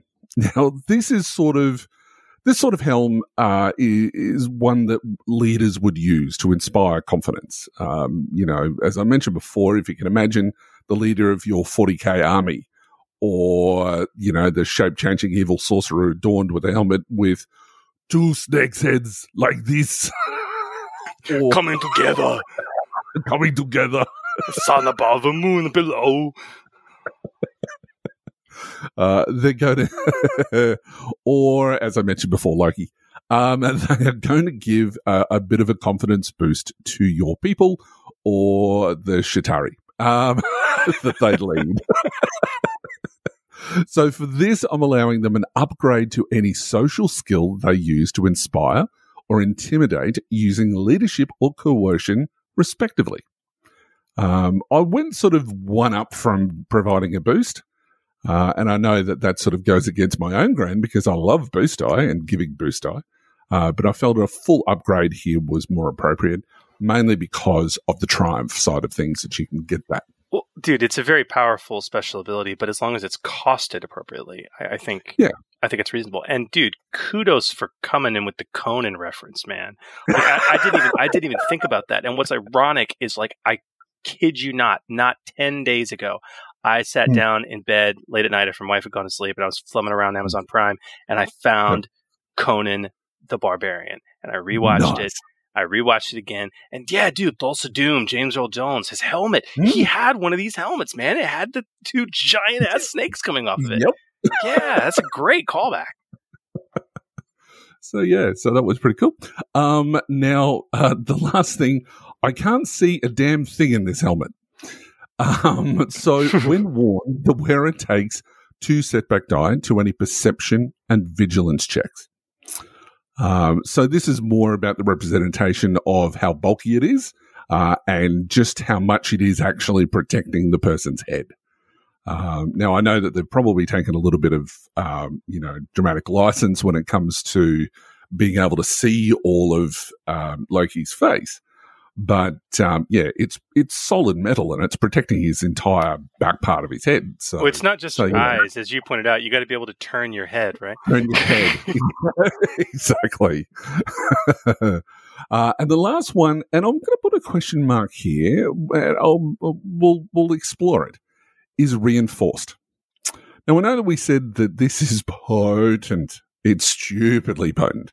Um, and uh, when creating this armor, I did, you know, take into consideration this item quality, but I eventually decided to go with it uh, with a slight caveat.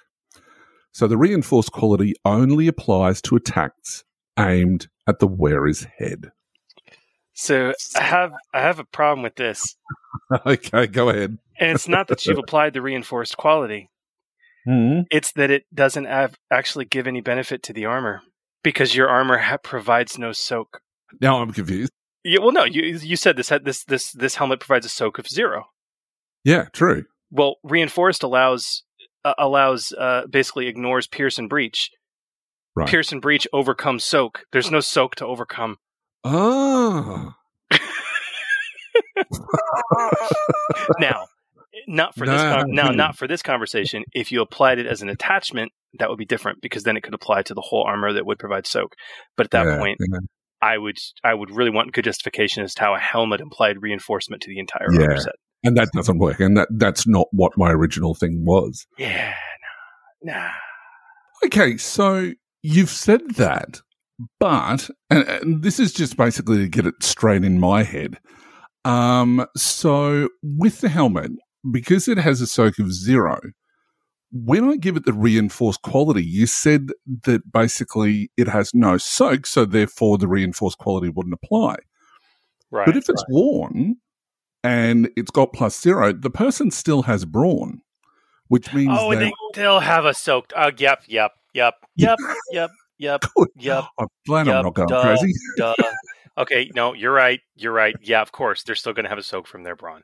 Um, Hmm. and it will be a minimum of one, even if they have the worst bronze. Yeah, of course, of course. Yeah. Okay, yep, Yeah. I'm wrong. Yep, okay. Yep. Gamer Nation, Oh, please forget my remark made in an exhausted state of tiredness. I, I've been wearing my fop outfit just way too much. yes. Well, Okay. that's never going to get old, you know. Uh, so, step six is cost and rarity. So, now that we've come to cost and rarity, for cost, let's go through the table on page 198 as we did with Chris's invention. Um, so, we've got a zero cost, zero soak, so it's going to have zero cost. Uh, it's going to have a two defense, would normally cost 500 but you know, I I pretty much nerfed it completely um, to only apply to a called headshot. Uh, so let's cuss the cost difference by what three fifths? I think that's Hmm. or thereabouts. Um, so and to make it easier for math, um, it's two hundred, uh, and uh, which I think was fairly reasonable. Uh, and as the special rules and item qualities, uh, it has the upgrade to leadership and coercion, uh, which is pretty intense and it's probably worth more than 50. So I'd say bump it up to, to 200, maybe 100. Mm, so really what you, what you've got here is one special ability that really is two because one special Yeah, ability would be the boost True. would be a bump to leadership one special ability would be a bump to Yeah. coercion so Yeah, i- yeah. if you if you even had them separately as just a boost die they might be worth 50 Mhm. each okay or Yeah, even then like maybe removing a setback die would be 50 each maybe 100 each moving uh, you know for for the boost die sense. you've Yeah. you've with the upgrade yeah man i would do 200 total maybe even maybe even higher but it, it Mm-hmm. it's not going to matter well I, I I- i'm reading the notes it's not going to matter but we'll, well yeah Yeah. yeah so So that's going to bring the, yeah, that's going to bring our total cost up to right now at 400. And with two setback dice to perception and vigilance, which is pretty nasty, um, you know, I don't really think that the negative 50 is enough. So let's treat them as two separate negatives, um, which is kind of basically what you were saying before, Chris, um, for a total of negative 100, uh, which brings our total cost to 300. But then we have the reinforced quality. Um, but, um, you know, I've uh, reduced the effectiveness of it by making it only apply uh, when the aim maneuver is uh, taken against the helm, uh, thereby, I think, reducing the cost from 3,000. Uh, and I'm happy to, uh, to reduce that to 2,000 because reinforced is still crazy powerful. So that brings uh, the total amount to 2,300. But all of this realistically is purely academic. And the reason is is because the the cost or the final cost of 2,200 is that what we're going to actually charge? The answer to that question is no. Um, it's probably going to be maybe 10,000 or maybe it's not going to have any price at all. yeah Now, why? Because it's pretty much a unique item. If it was able to be purchased, um, it should be massively expensive, which um, combined with rarity should make it unobtainable on the market. And speaking of rarity, these things don't just lie about waiting for anyone to buy at your local Walmart. Well, unless it's plastic and it's something for the kiddies. so I'm really going to set the rarity. I'm going to say eight at this point. Although, because we've said it it really is going to depend on, you know, whether we give it a 10,000 cost or whether we don't. you can you can make it a nine you can make it a nine because you divide in half round and round up Yep. So a nine sounds reasonable. Um, and, uh, yeah, I think, I mean, the, the other thing to take into consideration, this is something which isn't affected in the mechanics of it, is that it's going to have a story behind it. And so with that, if somebody suddenly found with it, there are going to be some potential negative consequences if they aren't the leader of that particular army. Um, and that's something that you just can't cover in the rules, but you might have it in the write up for that Yeah. particular item because it would have a history. So, yeah. Now, if you made the, I think what makes this a legendary unique item is the upgrade to two separate social skill checks, which are extremely important. Mhm. If you made those boost die, Mhm. like a single boost die to leadership and coercion, Hmm. I would probably cut this cost down and, and, and, and you stripped Loki away from it and just made it like a a uh, you know a, a a general's helm, Mhm. okay, uh, something like that. You could strip the cost down to a thousand, Yep. and you're still going to be well within uh, uh, plan for costing. Mhm. You're still going to have updated the cost appropriately. It's still going to be way too expensive for anyone to reasonably purchase, except an emperor or a you know General. massively a grand a grand is a grand is a lot Hmm. in in in the st- in the style of setting where this is going to matter okay Yeah. you know in dune less so okay but you Hmm. could you could you could probably get down to a grand maybe five grand if you want to still keep it kind of up there Yeah. which is not unobtainable Hmm. it's just really really really unique Yep. Very good. I like dude yours. i love it well, I've been thinking about mine for a long time. Um, Yeah. I've been thinking about mine for an, for an absolute, absolutely long time. Mhm. Uh, so yeah, yeah, dude, good options, guys. Well, listen, if if hopefully you guys have have enjoyed this, and Hooly, I know you're going to have uh, notes up on this um, in, in in fairly short order. Um, with these with these kind of stat out, we'd like to know what you guys think about these. Seriously, uh, just your general feedback, and, and please, as Hooly said, if you ever have the chance to play test any of this material, we really want to know about it. Mhm. Um, because yeah, that, that that really helps. And and Hooly, when we, I don't know if our listeners know this, but when we get feedback like that, Mhm. we do go in and adjust prior published stuff we create. We actually do, guys. Yeah. Because we, we want those to be living documents that are free for you guys to reference and use. Hmm. Um, and, and, uh, you know, Hooly, I think, I don't know if you've done it, but I think, uh, you, if, if you do it, if it makes a meaningful change like that, I Hmm. think you even put a footnote in there, or a, a asterisk saying, you know, was, you know, playtesting feedback. So people know like, wow, this has actually gotten some table play. And that's why, that's why it was put in. Absolutely. Uh, Um, so that, I mean, that's, yeah, guys. So seriously, we, we really want to get your feedback. Mm. And we want to know also what you guys have created. Seriously, get get to our social media, guys. Go to us, uh, search for us at Forge Genesys. You know, on on the social medias, uh, you know, whether it be Discord or Facebook or, or or you know Twitter, and and let us know like what your own creations are and what you Mm. come up with this methodology. Absolutely love hearing that stuff. Mm. It's good. It's good. We want more. We want, we want to know what you're creating for your campaigns. Um, and uh, look, if it really helps you guys who are out there creating stuff, please just let us know as well. Because, you know, I know that some people have contacted us privately to say that um, it's really helped them in the creation of their products. Um, so that's, that's amazing feedback to receive. Uh, because it means that, uh, you know, we're really helping the community. And that's ultimately what our goal here at the Forge is, is to, uh, to help you in not only your private games, but also to help you in your Foundry releases as well. So yeah, let us know is what we say. All right. So that was a really cool segment, but I think we should talk some, a little bit more about some rules um, specifically about a couple of skills. What do you reckon, Chris? I reckon that's a good idea. See there, I, I I put my fop outfit away and I brought out my cowboy outfit.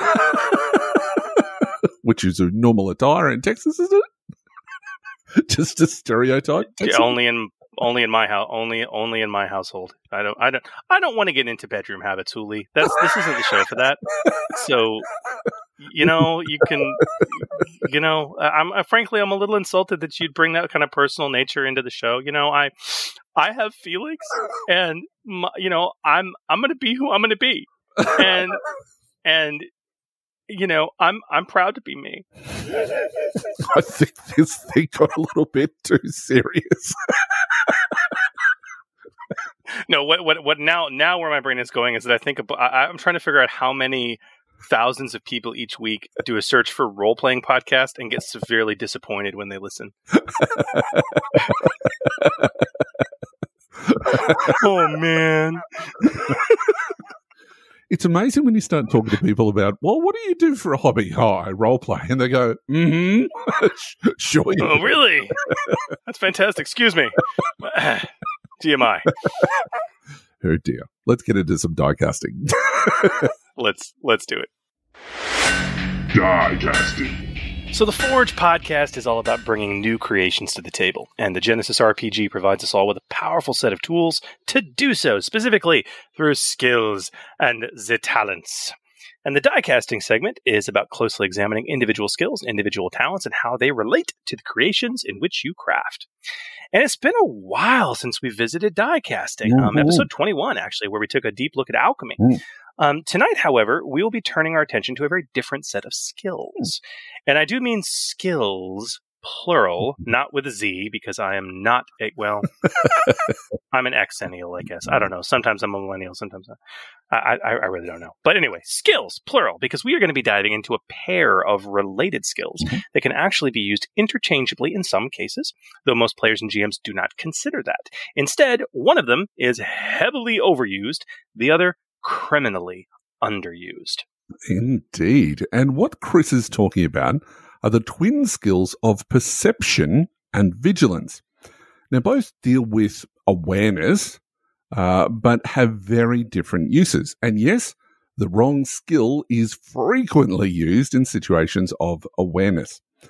And frankly, this confusion and frequent misuse has been going on since Star Wars. Yep. Certainly Still- no one liked it's- campaign. It's still going on. Yep. Yep. um, which is uh, which of these two skills um, do you use? You know, in in what ways, when, or how? You know, tonight we're going to do our best to shed our own awareness on this issue. See that right there, podcasting gold, right there. Very good. All right, all right, guys. So, so like we do, let's talk about the basics. What are these two skills? Hmm. Hooly, talk to me about le perception. Le perception is a cunning skill. In other words, it's based on cunning. And you can find that on the core rulebook, in the core rulebook, in fact, on page 62. Uh, when your character wants to make an active attempt to study their surroundings, notice clues in a crime scene, or search for hidden foes, they use the perception skill to do so. Perception represents your character's conscious use of all five senses to observe their environment. Perception represents your character's active use, and we'll highlight that active use of their senses. It's also recommended that the skill be used in all settings. Now, it's used for your, when your character wants to search a crime scene for clues, your character wants to study the surrounding landscape for possible threats, your character conducts surveillance on an unaware target from a distance. We also call that stalking. Um, your character studies an ancient relic, trying to spot any minute details that could reveal its purpose or construction, or how much they could get for it. That's right. That's, that's a different story. no, that's that's that's what it's used for. What perception is not used for. Um, Mhm. Your character tries to avoid being surprised during an ambush. Um, constant unconscious awareness of your character's surroundings is a function of the vigilance skill. Mm. Spoiler alert. Uh, um, you don't use it. You do not use it if your character is being lied to, and you're trying to find out, uh, or, or you're trying to find out if your character has noticed that or not. Um, Hmm. Again, vigilance is the skill for that situation. Mm. Um, your character tries to follow a trail or track a foe through the wilderness. Um, that is, by definition, a use of the survival skill, which will cover Mm. those activities. Mhm. So, guys, already we can see that even the rules are showing a very clear difference between perception and vigilance. But Mm. we will we will come to that. Hmm. Hooly, are you know li- like we do with these, you know, for people that want to make perception heavy characters and really kind of tweak the mechanics and do something. Are are there any species that are out there published so far that have inherent, you know, bonuses to perception or you know, ideally free ranks, obviously, as a as a part of uh, their their species? Mm, Or there are. Absolutely there are. Um, uh, all of them bar one in fact. So the first one in the core rule book is the elf uh, which uh, has which is really good. Uh, epg has the cursed shifter um, which makes total sense uh, realm of Terrinoth realms of Terrinoth even um, it has the cat folk because those damn cats they have all the perception in the world um, and uh, Shadow of the Beanstalk doesn't have any. That's our odd one out. And then Secrets of the Crucible has the spirit, for they are everywhere. Uh, But what about careers with a perception on their career skill list, Chris? Oh yeah, perception is uh, like one of the most uh, heavily granted skill. I mean, career skills for out there. I mean, and the Coral Cologne, the explorer, the leader, the socialite, the soldier, the tradesperson, the hacker, the fighter pilot, the starship captain. They all get perception on the career list. yeah Um. Uh, in realms, there obviously are no careers in expanded player's guide, but in realms of Terrinoth, uh, the mage, the scholar, the scout, Mhm. um, Shadow of the Beanstalk. You got the investigator, the Wristy, the runner. They all have it. And in um, in Secrets of the Crucible, you got the Embermancer, the dis- the Discoverer, um, the Engineer, and the Performer. All get access to it. So like, there's a ton of careers that have perception on their skills because it's perception. It's very heavily used. It's very common. yeah, absolutely, absolutely. Yeah. But how does this compare, Hooly, to Vigilance? Hmm. So vigilance is a willpower skill. Uh, it's uh, found on the core rulebook in the core rulebook. I'll get that right yet. Uh, which is on page sixty-five, unless you've written it on your book. But anyway, that would be silly. Um, so vigilant represents the ability to be constantly aware of your surroundings, often without consciously making the effort. Characters with ranks in vigilance are more likely to spot threats in their environment notice important clues out of the corner of their eye, and catch lies as they are being told.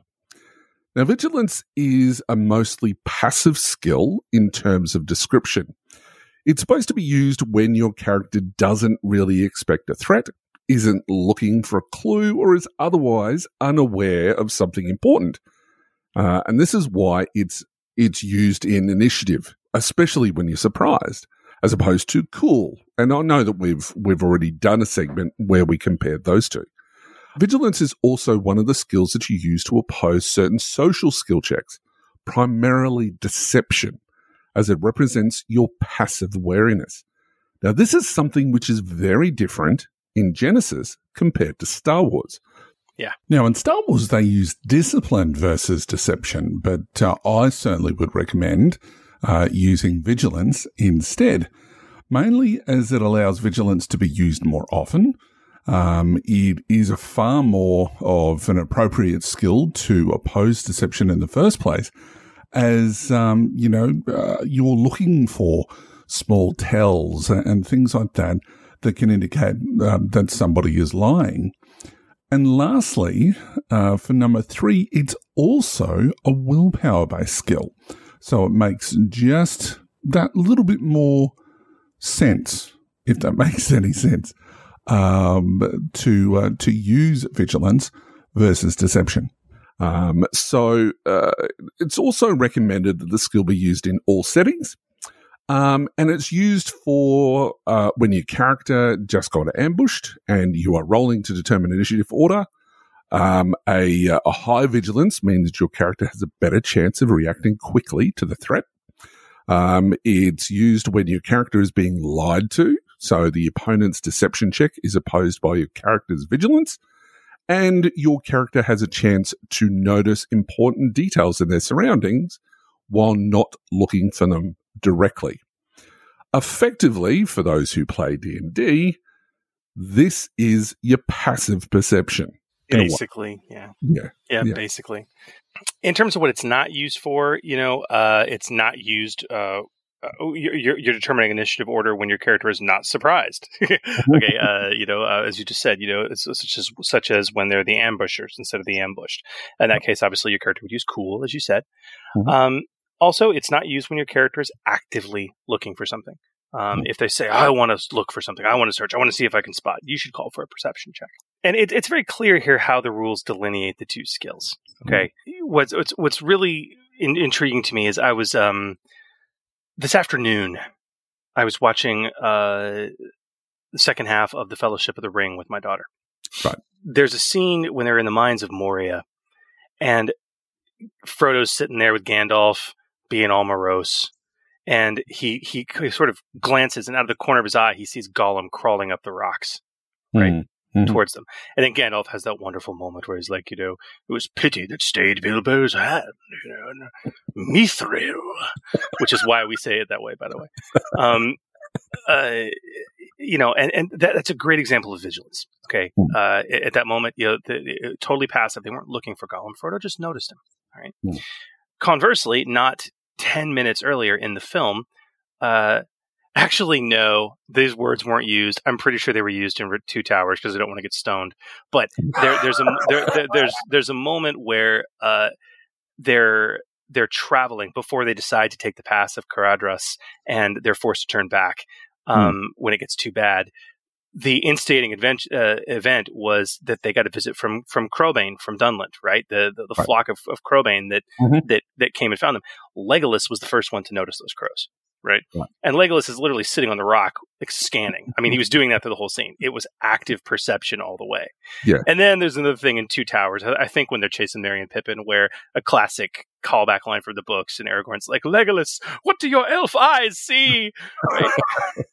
um, look, look with your special eyes, my brand. Uh, Uh, um, dear. but yeah, they're active perception, totally. Yeah. Rightio. So,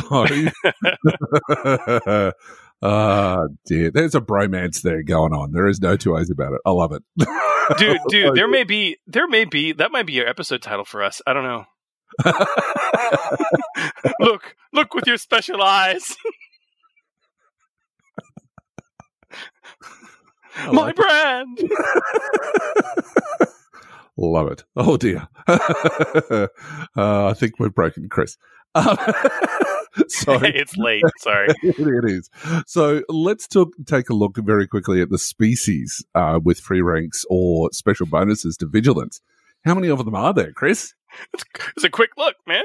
Um, uh, let's see. Core rulebook, uh, none. Uh, Realms of Terrinoth, uh, none. Uh, Shadow of the Beanstalk, uh, oh, nope, th- none. Uh, oh, here we go. Uh, here we go. Secret to the Crucible. Oh, nope, nope, none. Um, oh, oh, oh, oh. Expanded Player's Guide. Huh? The Dhampir. Oh, Dhampir gets a free rank in Vigilance. Quite fitting. Quite fitting. I agree. Yeah. We're doing a lot better with careers, though. What about careers? Yes. So careers we've got in the core book, we've got the healer, the socialite, the soldier, the hacker, the fighter pilot. One would hope he's got vigilance.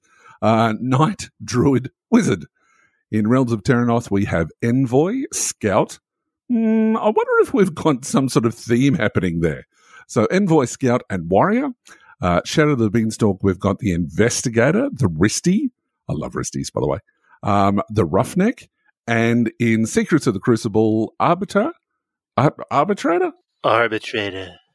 It's the it's the arbitrator, and the I'm the greatest arbitrator that's ever arbitrated. and I didn't think we were going to be political. what are you talking about? and then we've got then we've got the engineer and the rogue uh, from Shadow. Oh, sorry, Secrets of the Crucible. So uh, so there's that, uh, and there's quite a few of them uh, Yeah. in, uh, in comparison to species who don't. Um, so uh, interesting, but anyway. So outside of the listed skill usages, according to Raw, how else can you use both perception and vigilance, Chris?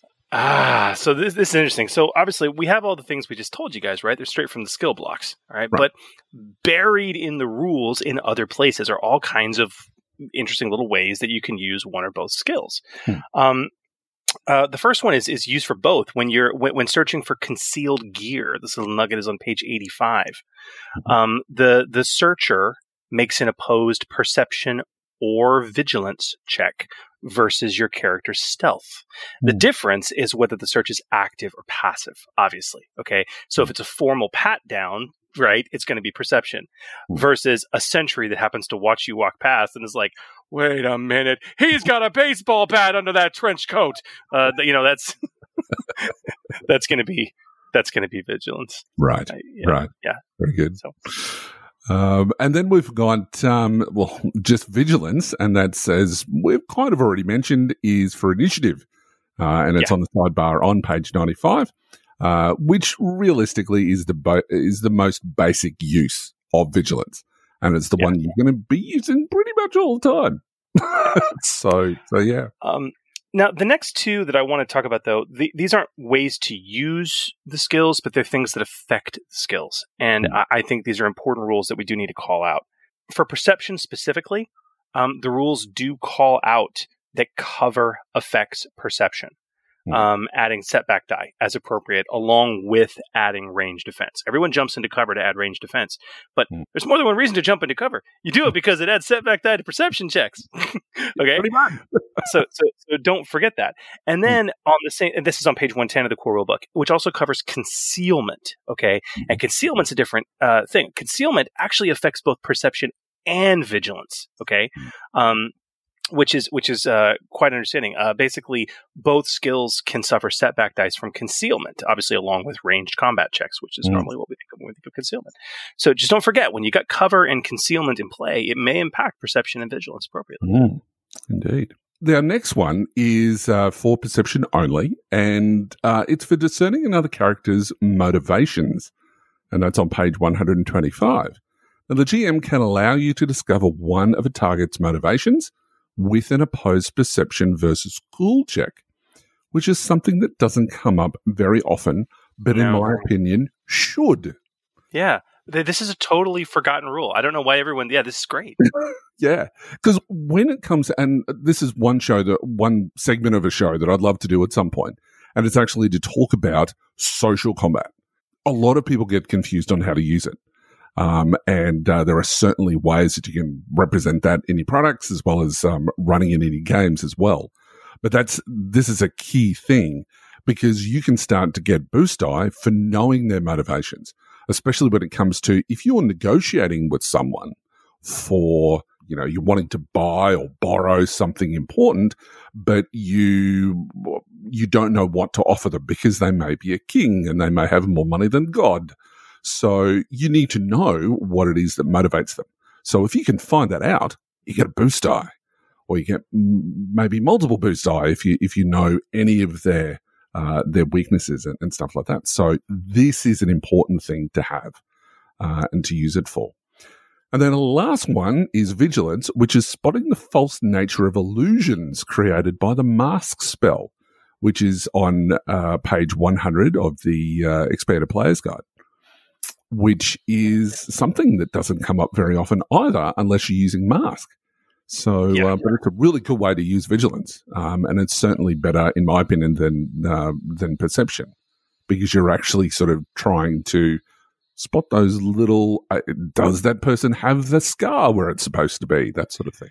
Yeah, and it's not active. It's like it's just like it's gut feeling. Really, it's like it's like wait a minute, wait a minute. You're much skinnier than my wife normally looks. Uh, yeah, uh, you're not my wife. I I miss my wife.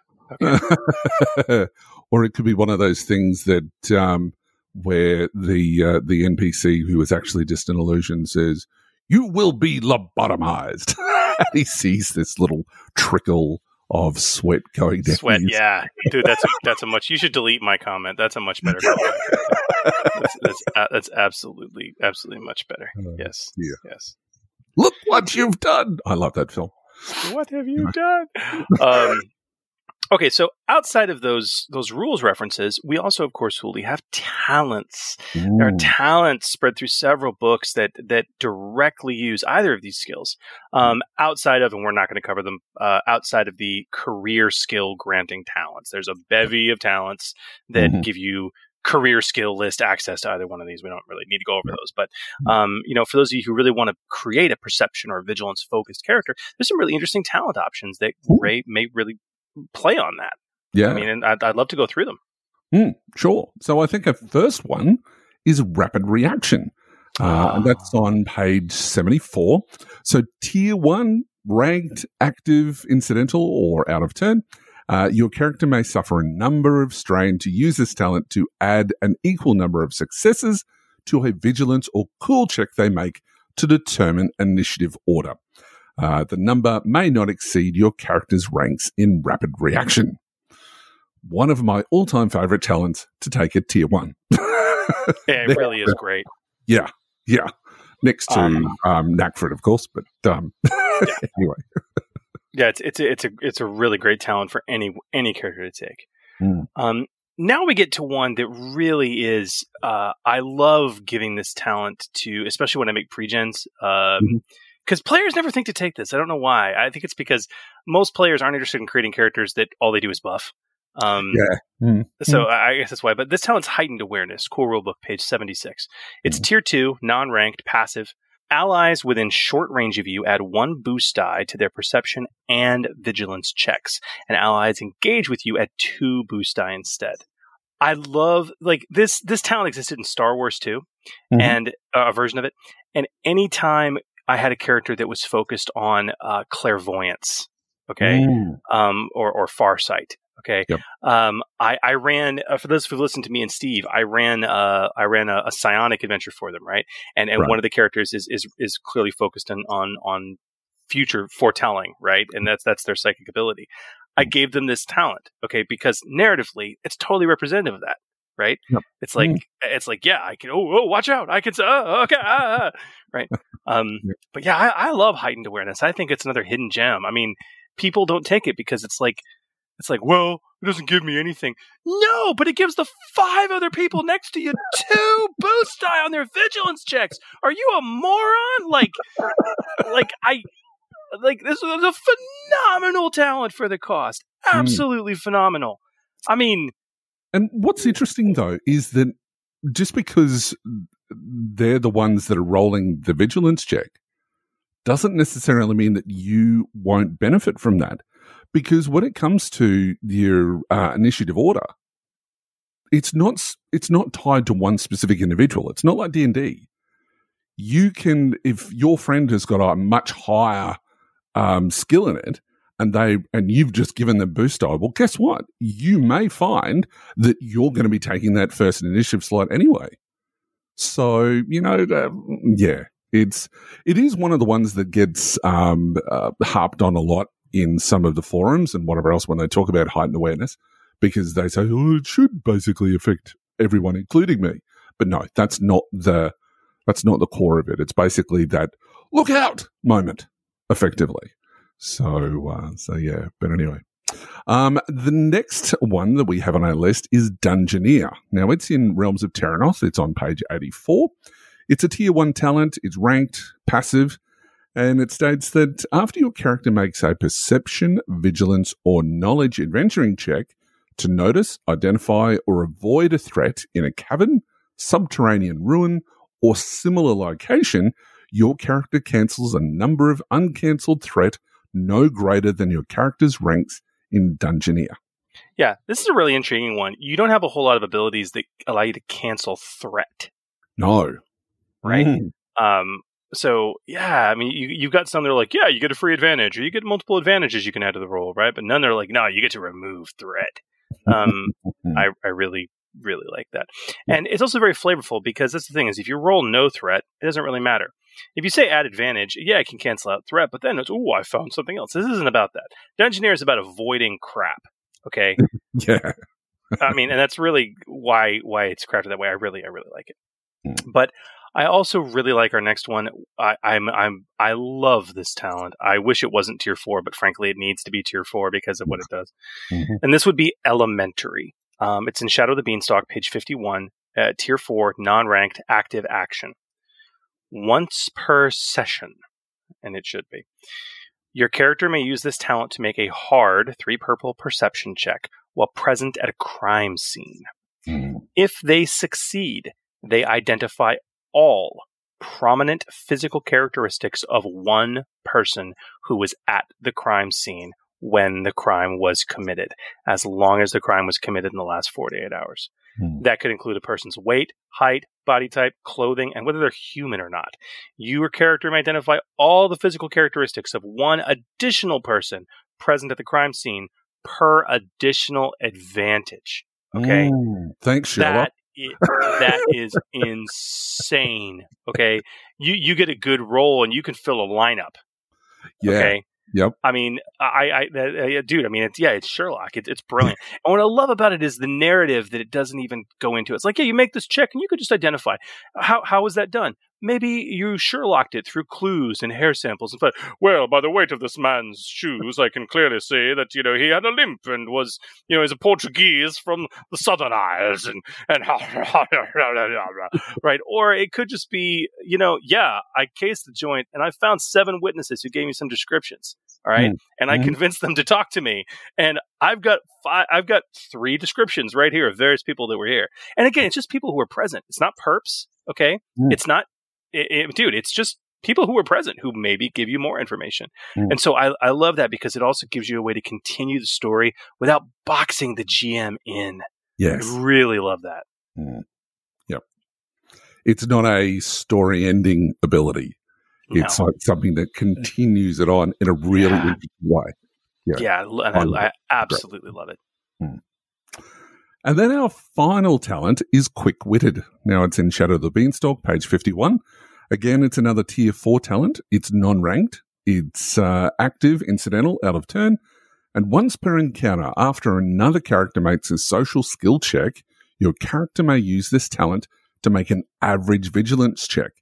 If successful, you may add a number of successes or advantages, your choice, equal to your character's ranks in charm to other characters' checks. If your character fails, your character suffers three strain. um, I don't understand that last bit with the three strain bit, but uh, that's well, the downside. well, no, the idea the idea is that you're jumping in on behalf of somebody else, right? Ah, right. So so you know somebody so you what you got is you got another character makes a social skill check and mm. because it's an active incidental out of turn it's not mm. your turn okay mm-hmm. it means mm-hmm. it's incidental it's you jumping in with a quick-witted remark like ah, okay and you got to succeed on your vigilance check to get there in time right because it's right. about your responsiveness your passiveness your passive yeah. perception of the mm-hmm. situation mm-hmm. but at the same time we've all been in situations where somebody jumps in and tries to make that quick witted remark, but their timing is crap, it's off, and they've just suffered some serious social faux pas as a result. Right. Now, so in in in the aforementioned social combat situation that you talk about, right? Yeah. Th- yeah. This is which is really primarily where this would be used. Mm. Okay it, it's it's one of those things that you know it's like yeah if you screw up you just put egg on your face yeah you're going to suffer three strain like because you're a moron who decided to speak up when they shouldn't all right uh, so this is an incredibly situational talent it's mm. very intriguing to me because it uses it really it hinges around two skills vigilance and charm because your charm mm. ranks matter too okay yeah, yeah but but but it's one of those things that for the this is a phenomenal talent for the face character to take right. and reason for them to pump up their vigilance Mm-hmm. because when you're in a social encounter, as much as I'm sure the, the player of the face character would love for it to be all about them, it's mm-hmm. not. Everyone has to and is forced to act. This talent allows you to apply your charm to another character's check. Right. And that's really interesting. So this, yeah, this is this is like a this should be a staple talent for a seasoned face character. Mm-hmm. Absolutely. Mm-hmm. Very cool. Now that I understand where the three strainers come from, that makes total sense. Yeah. Uh, yeah, that's really good. I like it. Yeah. I like it. Anyway. Um, so why is differentiating the two skills and understanding that difference so important? Now, this is a bit of a rhetorical question, I guess, but GMs will frequently ask for perception when they should really be asking for vigilance you know, when it's a passive situation. Uh, vigilance is all too commonly relegated to that initiative skill. Uh, but it, it's used in social situations, as we've described before, especially when it comes to like deception. It's really underutilized. Uh, and it's a skill that maps to intuition or that sort of that gut feeling that, you know, investigators may have. So, you know, uh, yes, you can say that, well, the reason why they have vigilance is because they're going to get themselves into combat. Well, not necessarily. It could just be the case that, yeah, they've got that, there's something inside them that says that this is wrong. Call it their spidey sense, whatever you want to call it. Yeah. Um, that it, it really is, uh, that's what vigilance is, ultimately. Yeah. Go, going going back to Fellowship of the Ring, I mean, and God, now that we're going through this, I think Frodo's got a lot of ranks in vigilance. Mm. Um, uh, and and I mean, good lord, yeah, and and quite frankly, Frodo also, God, Frodo's vigilance pool must be off the chain because you know he's got to have a high willpower, right? Right. Absolutely. I mean, to, just to resist the ring for as long as he did. So with a high willpower, and he's got some serious ranks in vigilance too, from what we've seen of him. Yeah, his his er, his vigilance pool's got to be off the chain. But like, but I mean, like early on in the film, like like Sam and the Knucklehead twins are gathering mushrooms, and Frodo's just sitting there, and the camera zooms in. He kind of he's kind of like, we should get off the road. yes. You remember this? Yeah. And, and, and and and they're just ignoring him, and he's like, get off the road. Mm. Like he doesn't he doesn't see anything. No. Okay, but it, it's just it's just this. Uh, get get off the road. Hide quick. okay. Um. Well, I I mean, mean, some of that did come from being a ring bearer as well. But, well, uh, yeah. you know, okay, well, that, that's yeah. Sure. Totally. But I Mm. mean, uh, but uh, ultimately, it- it's it's really about vigilance, and maybe the the ring gave some special thing when talking about ring bearers or something. I don't know, but um, certainly the- when they did that whole weird camera angle thing, that Yeah. it sort of zoomed out but zoomed in at the same time. I'm sure for those people who know all about photography, because I know nothing. That um, there is certainly, obviously, a technique that that is, but it's brilliant. you have to you you literally move the camera in one direction while Zooming out? focusing zooming in the opposite direction. Yeah, yeah, and it creates that weird that weird thing but Mm. but i mean yeah that, that when, when that camera angle happens that's that is literally i could you can hear frodo's player rolling the vigilance pool at that exact point in time right he's like we should get off the road so you know but and that's the thing this comes down to a rule of thumb another rule of thumb guys uh, for the episode if you're actively searching for something or someone you use perception if you're passively or accidentally noticing something use vigilance the two words i love is searching versus noticing Okay. Mm. those are two Mm. great great you know words for kind of the same activity but they have very different connotations one Yep. is active one is passive okay Mm. and Mm. that's that's really where it comes down to Mm. Let's get into some discussion points here man. I mean for both Mm. of these skills what are some of the I, I love kind of delving into this stuff. What are some good recommendations we can make around the use of like advantage and threat and triumph and despair? What are some interesting ways we can spend some narrative dice results on perception and vigilance checks? Yeah. Well, look, when it comes to uh, advantages and threats, especially when you when you're searching for something, you know, the search takes longer or shorter, depending on whether you've rolled threat or um, advantages. So, you know, you're searching a room and time is of the essence because you know that the person's going to be coming back. So make that, make that roll. And then suddenly you've got threat. Suddenly there's a knock on the door when you're in the middle of searching this room you know, that sort of thing is where you can use advantages and the threat really, really well.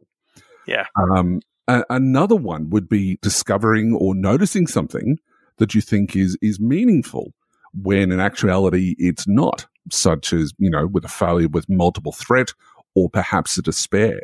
So, you know, you find that piece of, um, you, there's a, a, there's a key on the wall and it looks like it's part of a painting and it doesn't really make much sense.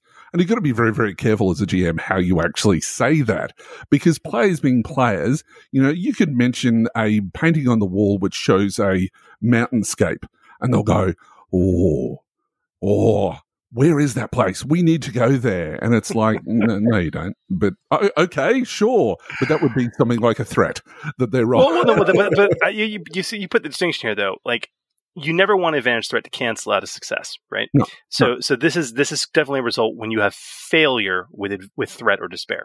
Yep. You know, Yep. it's like that thing. It's like it's like it's like, dude, you found a letter. It looks like it might be written in some kind of code, but you can't make it out. I mean, as you're reading it, it just looks like a grocery list, but you think there is really something more here. Mhm. And let him, you know, let the player play off that, right? It's like you know, and go on about maybe it's my because my group like like they they know they failed with threat, you know, and it's like it's like it's like you found this, Hmm. you know, but you think it's the, like it's the most important, like like it's really important. And the play, oh yeah, yeah, I gotta, t- I, I'm I'm hanging on to this. Like this is great. All right, guys, we found it. Let's go. Like, Are you sure, man? No, it's here. This is the information we need. It's in a cipher somewhere in this grocery list. I know. Right. But okay, wh- what what do you do when you don't have that scenario though? When you succeed, Mm. but with threat or despair on one of these checks, because there you, you don't want to cancel out the success. You want them to find it or notice it. Okay, Mm. but how can you apply that similar scenario to threat and despair for that when you succeeded on the roll? Mm.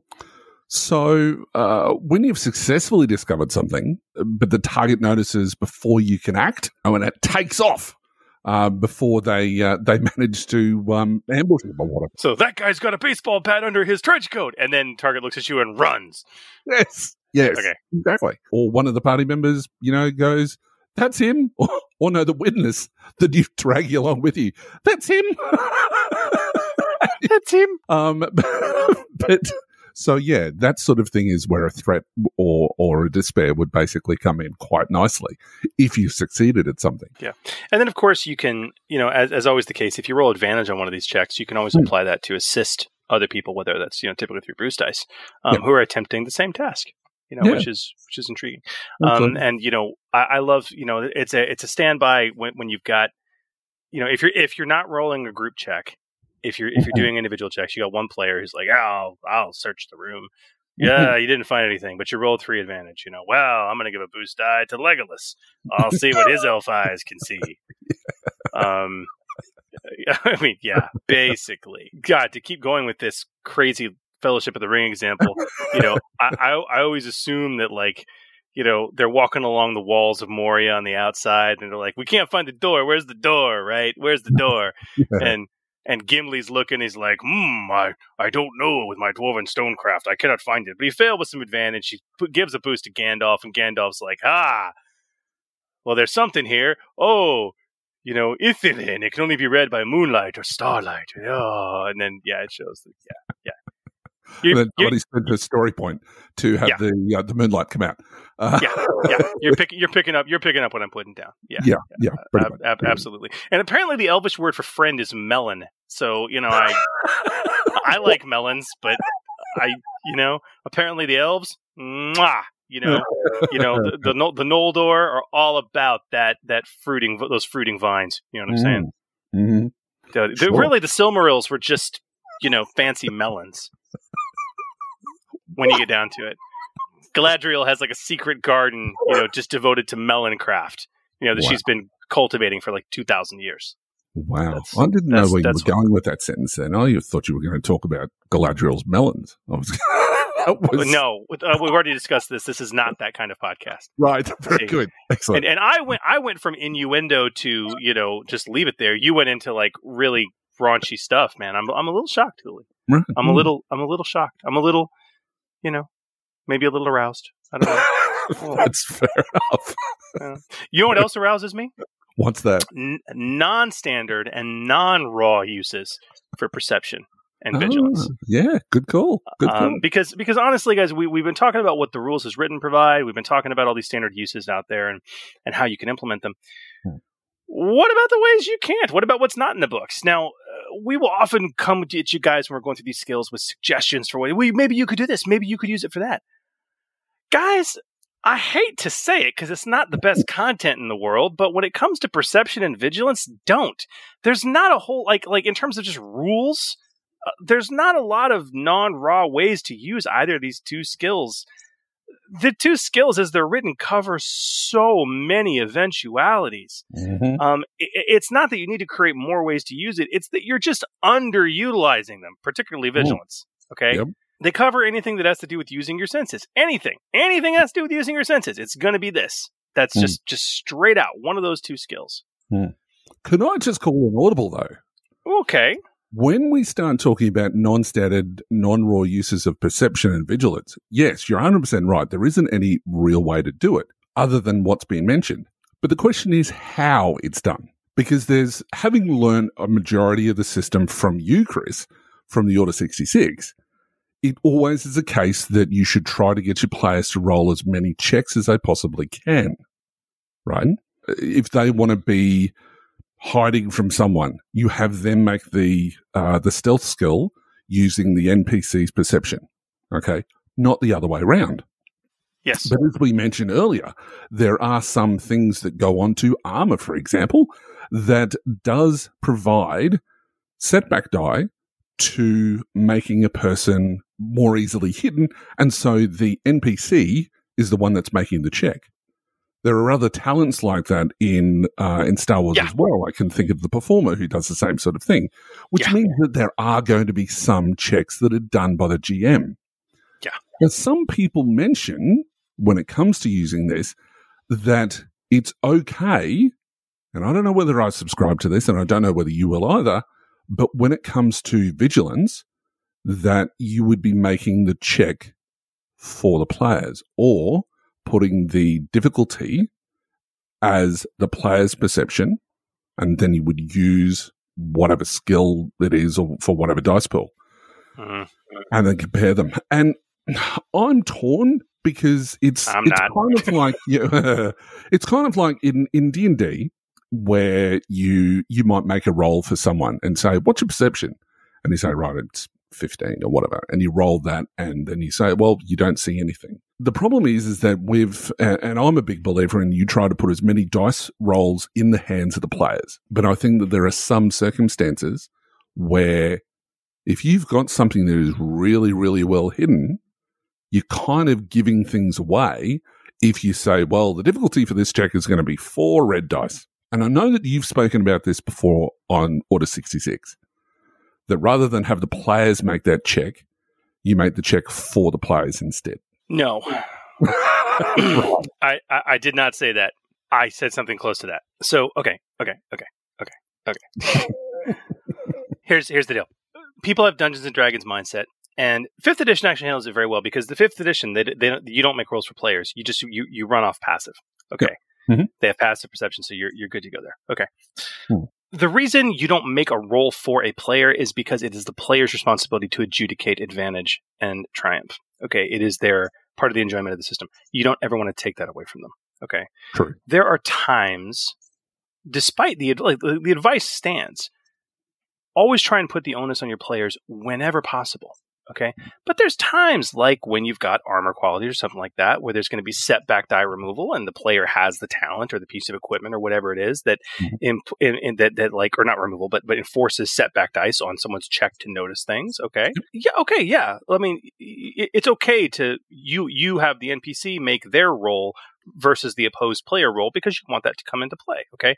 Some people have recommended that you just invert things like, oh, if it enforces two setback die on perception checks to notice it, well, just have the player make the stealth check and give them two boost die. Mm. You could do that, but there is an inherent problem with that that some people really find unpalatable. And that is that you know this, Hooly. Yeah. The positive and negative dice are not mirrors of each other Nope. They are close, Hmm. but there is a subtle and small weight given to positive symbols. Okay. Um, uh, it- it's something like 51.3% or something like that. Somebody did the math. Okay. it's not 50 50. Hmm. So, as a result, you are actually making the ability a little bit better. Okay. Mhm. Now, I'm not saying it's so much better that you shouldn't do it that way. And if you want to do it that way, do it. If it works on your tables, do it. Okay. Hmm. Now, the advice I gave you though was like, look, if you if you want your players to try and find something that's been hidden without alerting them, Hmm. okay, you invert the role. You know what their perception is. You build a negative dice pool based on that. Hmm. You know what the difficulty is for Hmm. finding it. You built a positive dice pool based on that. So you're not making the roll for your player. You're making an opposed roll where you have inverted the dice pool. And then at that point, it comes down to, oh, wow, you noticed something. But even then, that's an unusual situation because then you've got, you know, if you roll advantage or like it, it becomes hard. You, you, one of the hard things about the system is that kind of suspension of disbelief. Mm. Okay, where Mm. you've got to be able to tell your players, okay, I need you guys to make a. Never forget the power of a group check either. Okay, hmm. um, it- it- you know, it's like because we're, we're going to throw together a group dice pool for vigilance. Okay, Yep. Hmm. and this is the difficulty. Why are we making this? You're just making it. I need you to just roll with me on this, guys. Hmm. And and they'll have all kinds of fun assumptions in their head, and and it mm-hmm. is what it is. You know, it's just one of those things you got to play with. But Yeah. don't be so afraid of that situation that it comes up so rarely that Yeah. you start jacking with the dice mechanics or probabilities there, or taking the onus away from your players. I think Yeah. giving the onus to your player is more important than the discomfort of that. Hmm. That's all. Yeah. And I think that that comes down to, and I know that other podcasts talk about it all the time when we're talking about section zero, making sure that your players are aware that there are going to be situations where the players may know something's amiss, but their characters may not be. And to make sure that they're playing along with that. Uh, and that's just caused purely by the dice mechanic and the way that the, the system works. So that's all that I was calling out on that. Um, so just the way that the the you handle the check in the first place and during actual gameplay. So yeah. Yeah. But otherwise they work pretty much as is. Simple as that. But as we mentioned earlier, there are already a handful of solid talents that give bonuses, there are un- unusual usages, or extra capability to these skills. But we can add a little bit more, I reckon. what are you reckon? I love talent creation. It's been ages since we've done this, so it's always fun. So what's Yeah. our first one? Okay, I love this one. We call this talent gut feeling. Mm-hmm. It's a tier one, ranked. Activation is active. It's an incidental out of turn. Your character may suffer a number of strain to use this talent to add an equal number of successes to vigilance or perception checks they make to notice or discover something hidden. The number may not exceed your character's ranks in gut feeling. Mm. This is essentially a reskin of rapid reaction. Okay. Right. But to benefit the spotters in the party. And instead of impacting cool and vigilance when you're making an initiative check, it impacts perception and vigilance when you're making a check to notice something or discover something hidden. Mm. I, I really do do like that. My worry about this, and I really do think it bears playtesting, is I Mhm. think the extra successes may be too powerful. They're obviously not too powerful when we're talking about initiative, okay? But Mhm. in play, ironically, initiative tends to have much less of a impact than a successful perception or vigilance check, especially to notice something Mhm. hidden. Okay. Right. So extra successes for for strain may be a little too powerful. Um, I really do think it bears playtesting though. Um, a muted version might provide extra advantage instead of successes, um, which would be interesting. That's what actually I was thinking. I- If you had advantages instead of successes, Yeah. I think that, that would make a, a big difference because it's also going to that gut feeling doesn't tell you exactly where it is. Yeah. So yeah, it just it just gives um, you it gives you a little bit of a boost. And if you really Hmm. also wanted to keep successes, you could also keep this talent as it is and keep it a ranked talent, but start it at tier two. Yeah, At tier two, this this becomes a lot less of an issue. Yep. I mean, because at that point, it's just exponent. It, it's it's a lot more expensive to continue to level up. And at that point, Mm. yeah, you suffer strain to get a success. Yeah, and don't forget the strain cost. Strain cost is still there. yeah, that's true. Yeah. That is true. So that is true. Yeah. anyway, yeah, I like this. This was this was a Hmm. fun one to to come up with. Yeah, that's very cool. So our second one is, uh, and I love this too, uh, just the name of it, Casing the Room.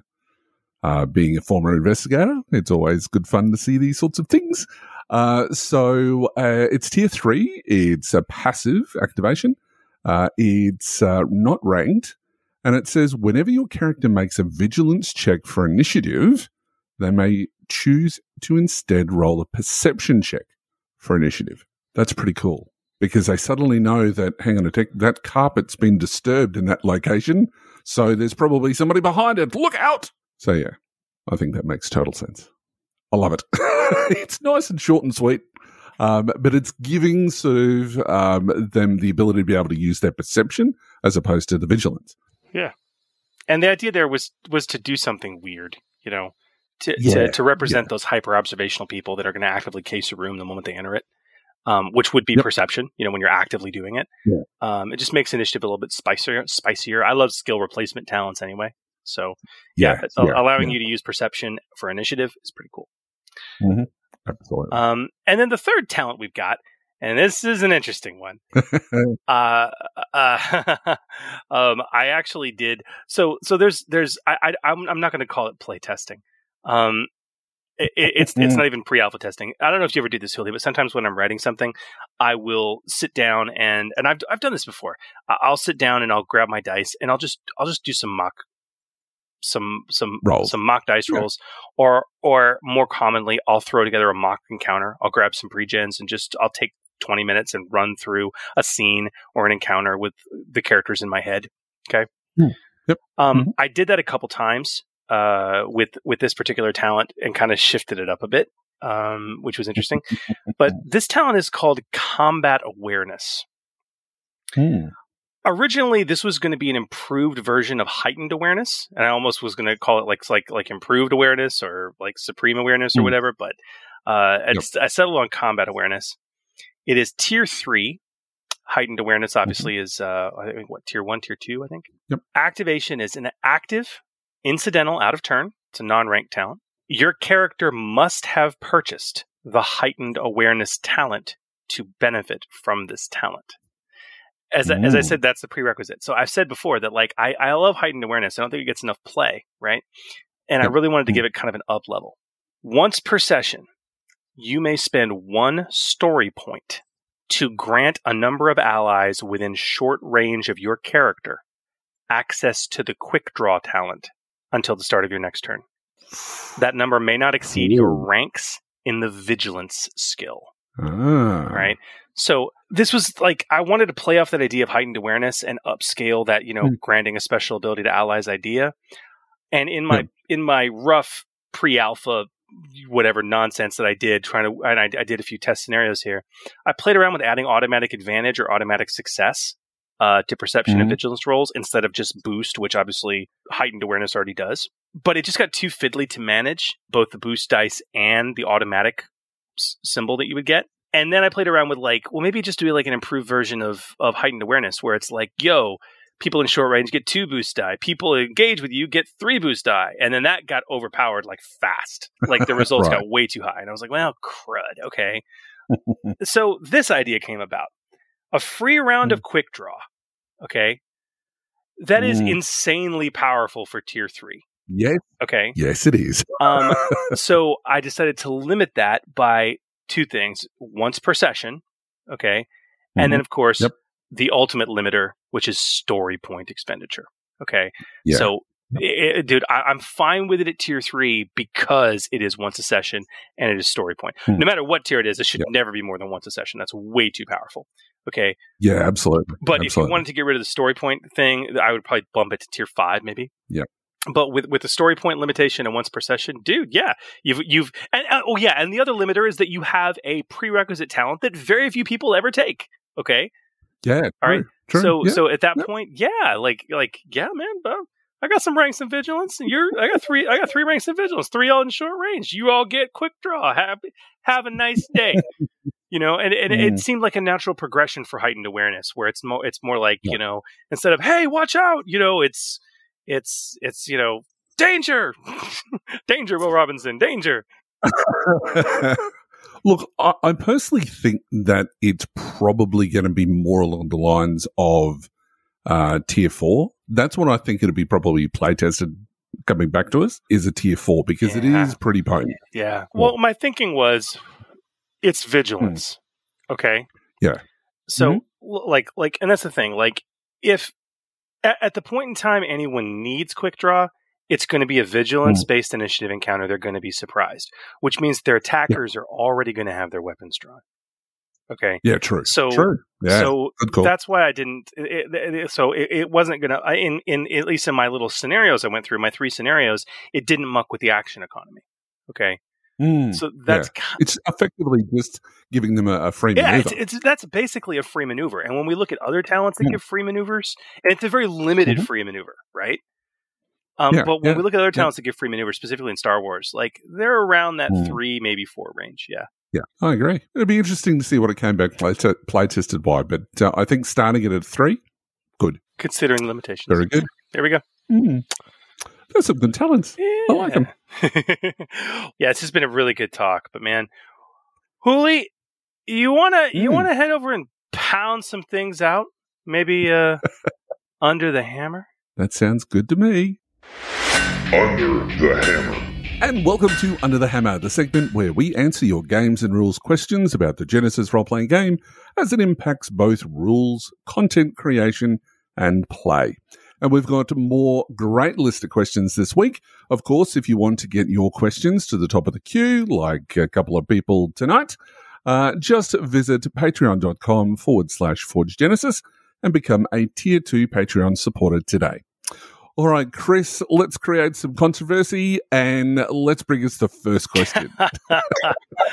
Boy, this has been a a, a, a poo storm online, that's for sure. Um, uh, Melody Seymour via Facebook uh, posted this. I think I saw I first saw it in the Genesys RPG community. Um, mm. But uh, hi guys, a uh, question on the prepare item quality. Description states that items with this quality require a number of maneuvers to be performed before the weapon could be used. This is clear for things like heavy machine guns, but in Realms of Terrinoth, crossbows also have Prepare 1. In my opinion, Dev's intention was to require a reload before each shot, but to be honest, I'm not sure anymore. What do you think? well, the rules is written, they're clear, and the intent I think is muddled, and it gets even more muddled when you start looking at some of the Terrinoth weapons specifically in terms of crossbows, because some of them make absolutely no sense. Mm. But mm. I mean, I can go in on this, man, unless you want to weigh in first. well, I'll start us off so that you know everybody's on the same page.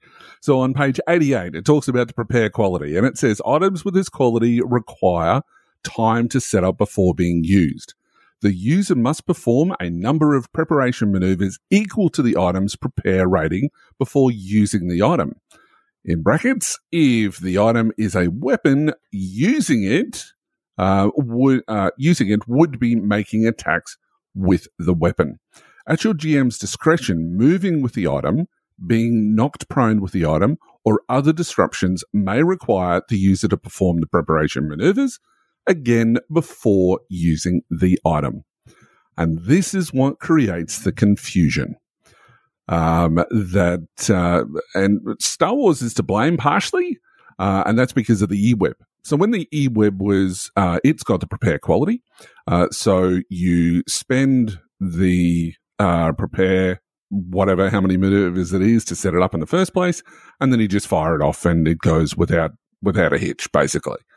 But when it comes to crossbows, you've got to rack your crossbow if it's just got one shot, or if it's got two, you might be able to have, you know, a couple of shots first.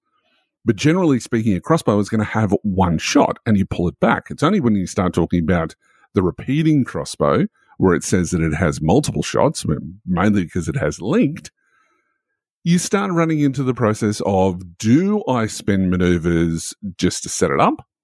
um, and then I can fire it at will, or do I spend the maneuvers just um, to start one shot, then I spend another maneuver to do another shot, then I spend another maneuver to do another shot. Now, when you start talking about reloads, that's when you start talking about limited ammo, and you've really got to take a look, a brief look at that when it comes to limited ammo. And uh, it's also on page 88, so you don't have to go very far to look. Some weapons fire particularly large or complex projectiles that cost uh, a lot of money. Now they've kind of changed things up when it comes to revolvers and and um, things like that, but limited ammo realistically is a little bit more complicated. Um, limited ammo doesn't apply to bows.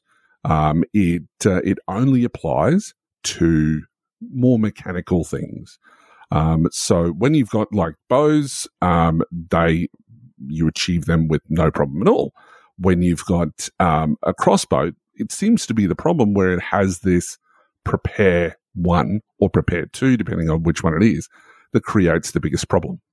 My opinion is that it's going to be completely determined by the text at the end that describes the particular item some weapons are going to have the prepare quality, and it's going to be like the heavy repeating blaster from Star Wars with E-Web, that it spent when you set it all up, and then you keep on shooting until you have to move it again, and then you have to pack it all up. Uh, but with the crossbow, and it specifically, it doesn't seem to mention it in Realms of Terrinoth, but it certainly mentions it um, in uh, the Game Master's tool section when it talks about um, uh, in in core rules when it talks about sorry under the settings when it talks about um, under the fantasy setting uh, we we look at the specific gear. Uh, and that gives a really good description of the um, of the crossbow, which it states, if I can find it again. Um, so it is on page 145, uh, and there's a nice little sidebar uh, just above it, which basically talks about how much ammunition. So the crossbow says, uh, and it's really the last sentence that applies. The downside of a crossbow is the additional time it takes to ready it for firing versus simply nocking an arrow, hence the prepare quality. Okay. So, in my opinion, the difference on how these different weapon uh, qualities or item qualities are going to apply is going to be dependent on how it's written up in the text. And I think that's something which is really important when you're designing the text in the first place. But Chris doesn't agree with me looking at him right now. well, like what you just read, that doesn't mean before each shot. It could just mean uh, re- reread it. Reread that last sentence again. Reread it again. The downside of a crossbow is the additional time it takes to ready it for firing versus simply nocking an arrow. Yeah, to ready it for fi- for firing. That doesn't mean every time. It could just mean to begin with. Well, so when we talk about nocking an arrow, we're talking about a bow. Yeah. We're not talking about because we're talking about bolts. If we're talking yeah, about yeah, crossbows. sure, sure. So, so here's the deal. Like, like you say, look, rules is written. Prepare only applies for the initial use of the weapon. Okay. Per GM's discretion, though, the instant it's moved, you have to set it up again. All right. Right. So, I I have made this mistake. I ha- I mean, for Pete's sake, just recently I made this mistake. Actually, I applied the prepare cro- uh, applied the prepare quality to um, a sniper rifle, a breech loading sniper rifle that I gave to a, a PC, and they used it live on the air uh, on me and Steve. And I ran it to where it took a maneuver to prepare because that's what made sense to me. Okay, and then um, uh, that that's how I, that's how I took it. But you know if you if you get into this though that's not the that's not the rules as written. The rules as written is that it just applies before you start using the weapon. Now having said that the instant you move with the weapon the gm Mm. is well within their rights to say you need to prepare again okay Mm. all right so if you're going to stand there and continue to shoot your crossbow okay okay that's fine okay but but it, it, it's it's there now the fact that you have to prepare a crossbow makes a lot of sense. Okay, it obviously takes it takes active, you know, action to load it. All right. Now, the counter argument to that is like, yeah, but this is a narrative system, so when you fire it, it it's it's it's lengthy time. You're firing it, but also knocking in, jacking in the next round, getting it ready to be to be loaded again. Okay, and you know the the when you take it something like a repeating crossbow, Mhm. like it totally breaks down if you take the the non-raw approach, which is that you have to spend maneuvers before each shot. Okay, because I mean, two maneuvers to to jack in a repeating crossbow with prepare two, like Why would you? Why would you use it? why ever? would you ever use it? Just so you can pull off linked? I mean, come on. Like there's there's there's it, it makes it makes it makes the weapon absolutely worthless. So that that that lends hmm. more credence to the idea of of you know it's a one time thing to prepare it. However, if you move, you're going to jostle the mechanism, okay, and you may have to reset everything. Okay, the GM's totally hmm. within their right. Or if you get if it gets knocked down, oh god, I mean, god, yeah, throw. Do, do me a favor, get a crossbow, knock it, and just drop it on the ground. See what happens. Okay, you're going to have to reset the whole dang thing. Okay, you're going to ha- it's, it's going to happen. Okay. And then people say, "Well, then what the heck is the point of a bow? Why would I ever like get a bow if I just have to spend one maneuver at the start of combat? Why would I? What wouldn't I always use a crossbow?" Those are some of the other comments flying around. Well, the answer is because a bow is less than half the cost of a basic crossbow. Okay. Yes, a crossbow has the same damage, a better crit rating. Okay, the same range, um, but its its its encumbrance is higher. Okay, its rarity is double. I mean, I'm looking at like just a regular crossbow versus a bow. Okay, Mm. it's got it's it, the rarity's doubled, and the price it goes from 275 for a bow to 600 for a crossbow. Yes, hmm. crossbows are inherently better than bow. There, there's a reason crossbows were adopted by militaries. okay, over over the English longbow. Okay, because eh, Yeah. I mean, there, there's where there's many reasons, but that was one of the reasons. Okay, that's that's the reason why. Okay, and then you hmm. get into hmm. stuff like like you know heavy crossbows, which are basically, I mean, those are siege weaponry. I mean, it's like they got eight damage, but they're like a grand. They have pierced three. Okay, Mm. I mean, Mhm. yeah, it's insane, but you're not going to be lugging one around. The reason you're going to get a bow is because you never have to set it up. You never have to reset it. it, it it's not going to come undone when you drop it on the ground or when you move. You can be a running archer with it, and it only Mm. costs 275. That's why you would use a bow. Mm. Um, Mm. You know, and furthermore, like, I'm sorry. A lot of these comments seem to come also from people who don't play that much. I hate to say that, and I'm sorry. and if I'm directing my anger at you, and you're, and it's not anger. If I'm directing my comment at you, and you're like, "Screw you, dude! I play all the time." Okay, you're you're probably right. What I'm trying to say is, Hooly, how long does Mm. the average combat last in this system?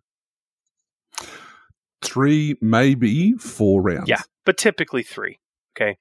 Hmm. When you have an action economy like that, Hmm. think about what happens in the first round of combat. How critical is that? How much damage is dealt? Okay.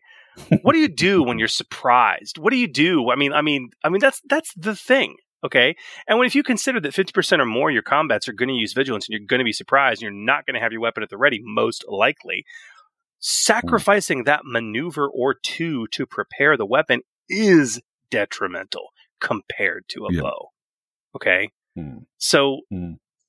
that's the thing. That's the Hmm. thing. So I mean, yeah, I'm, I'm, I'm not seeing all the hate. I, I, I don't know.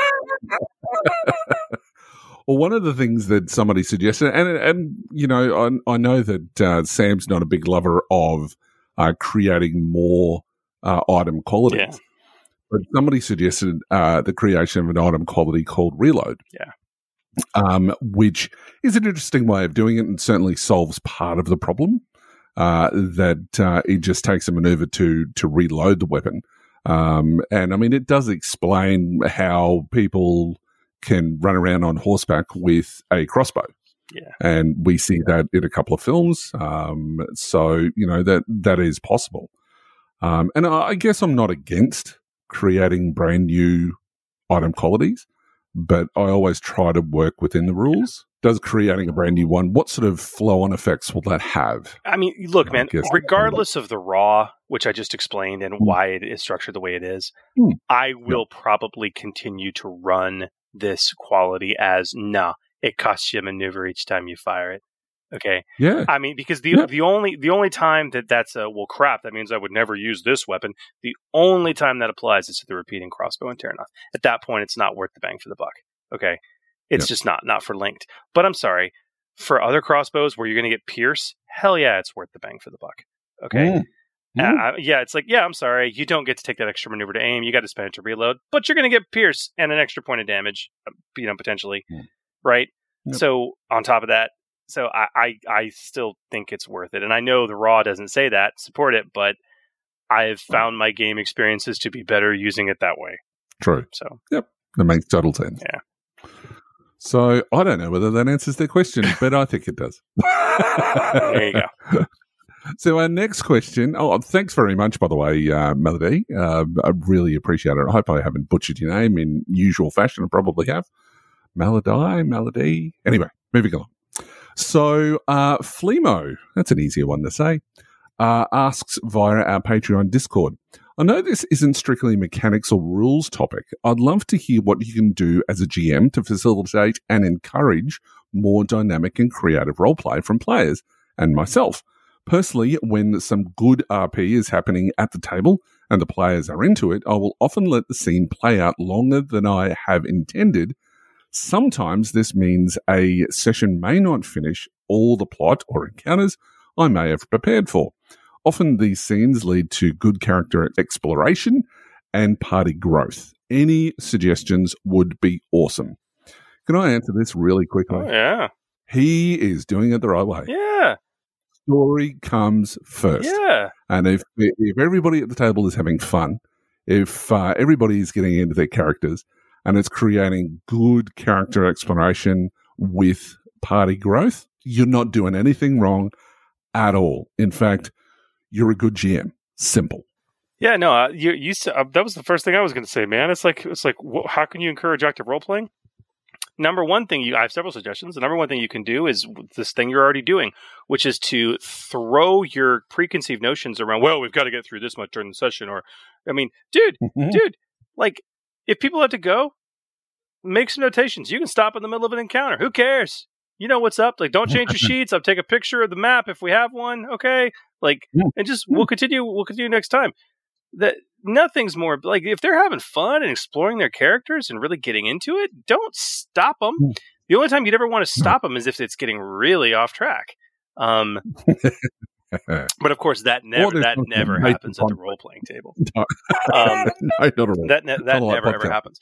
Um, my number my number two suggestion as a GM to foster this would be to ask questions. Um, Hmm. question the characters, question the players in terms of their characters. I mean, all the time, all the time. Ask questions. Um, one of the things I love to do for for campaigns, um, in um, I've got a lot more experience doing it for Star Wars, but Star Wars didn't have motivations. It had it had you know several other systems. But like when I was playing Star Wars, I would have I would I would have a little uh, sticky note that would have all the characters' names on it, and I would have written next to that what either what their obligation was, or and and also their you know their their motivation, right? The the single motivation, right? Um, so the motivation and then obligation, or you know duty, or you know what whatever it was that they happen to have for their character, right? Mm. And then with Mhm. Genesys, write their four motivations out, right? Just write, write them next to the character name. So you've got that handy. Work that in. Ask questions. If, and, this is the other thing too, is you can bring other, like if, if two, if two, two players in your party of four are going at it and having this great role playing moment, turn to the quiet one and be like, what does your character think about all this? Like, what is your, what Mm. is your, what is your character doing right now? What does your character think about all this? And you're hmm. not being rude to the other people that are having fun either. You're actively bringing somebody in, and even the people that are off in their own world, they'll typically recognize that too. Okay, Yeah. and it, it's a, I mean it's a it's a comment. It's like it's like well, how does your character feel about this? It's like well they're talking about slavery, man. What how, and you're looking at the characters, you know, motivations. It's like how you know who has has a problem with slavery or something like that. It's like well how how does your character feel about this discussion, man? And and like like bring it hmm. bring it in. Ask questions. It's the best thing you can do is ask questions, man. Yeah. Absolutely. Um, uh, the other thing that, and my, my third suggestion is motivation is all in the system is so often forgotten um, in terms of, of character role playing, sadly. Uh, Mm. Force the issue. Um, I, I I used to Hooly. You've heard you've heard of the questions three. Yep. Um, which I don't I don't typically have to ask for Genesys because the motivations kind of handle most of the details. But the we used to do this back in the Dungeons and Dragons days for third edition, where you you uh, and I did it in Star Wars Saga as well, where you would uh, you ask questions three of your players as part of session zero. It's number one, what does your character love? Okay, capital L. Even the most despicable, evil, heartless, horrible per- character has something somewhere they care about and would risk their life to protect. Okay. Yep. What is it? Mm. And question two, what do they hate with a capital H? Even the most virtuous paladin has something, some or someone out there that they would go out of their way to irrationally harm if given the opportunity. All right. Mhm. What is that? And then question three was like, you know, why are you here? Why are you adventuring with the group? Stuff like that. But you, Yeah. let's say, like, the point is, like, you bring those questions to the forefront. If you're not getting active engagement, I mean, the, one of the best ways to do that is to challenge the players with scenarios that butt up against their motivations or you know or, or questions three or whatever it is you know what i mean if they have a problem with something you throw that something in their face okay you make them Mm. deal with it um Mm. uh when that doesn't so that's that was my last one i do i guess i do have a fourth or it's, it's just kind of a 3a maybe or 3b Right. Mhm. i have had situations dave where where despite those tactics, the asking questions and throwing things about them, at least according to their backstory, that they Mhm. are supposed to care about, I don't get the engagement I want. Okay. They're just still mum or like, I don't know, or whatever, or things like that. Okay. Uh, uh, it's like, oh, uh, uh, or uh, let me insert something snarky to show you all how clever I am. All right. Without actually playing the game. Um, right. I've had those situations come up. It takes a bit of work, but at that point, you bring a scenario in that doesn't challenge the character, it challenges the player.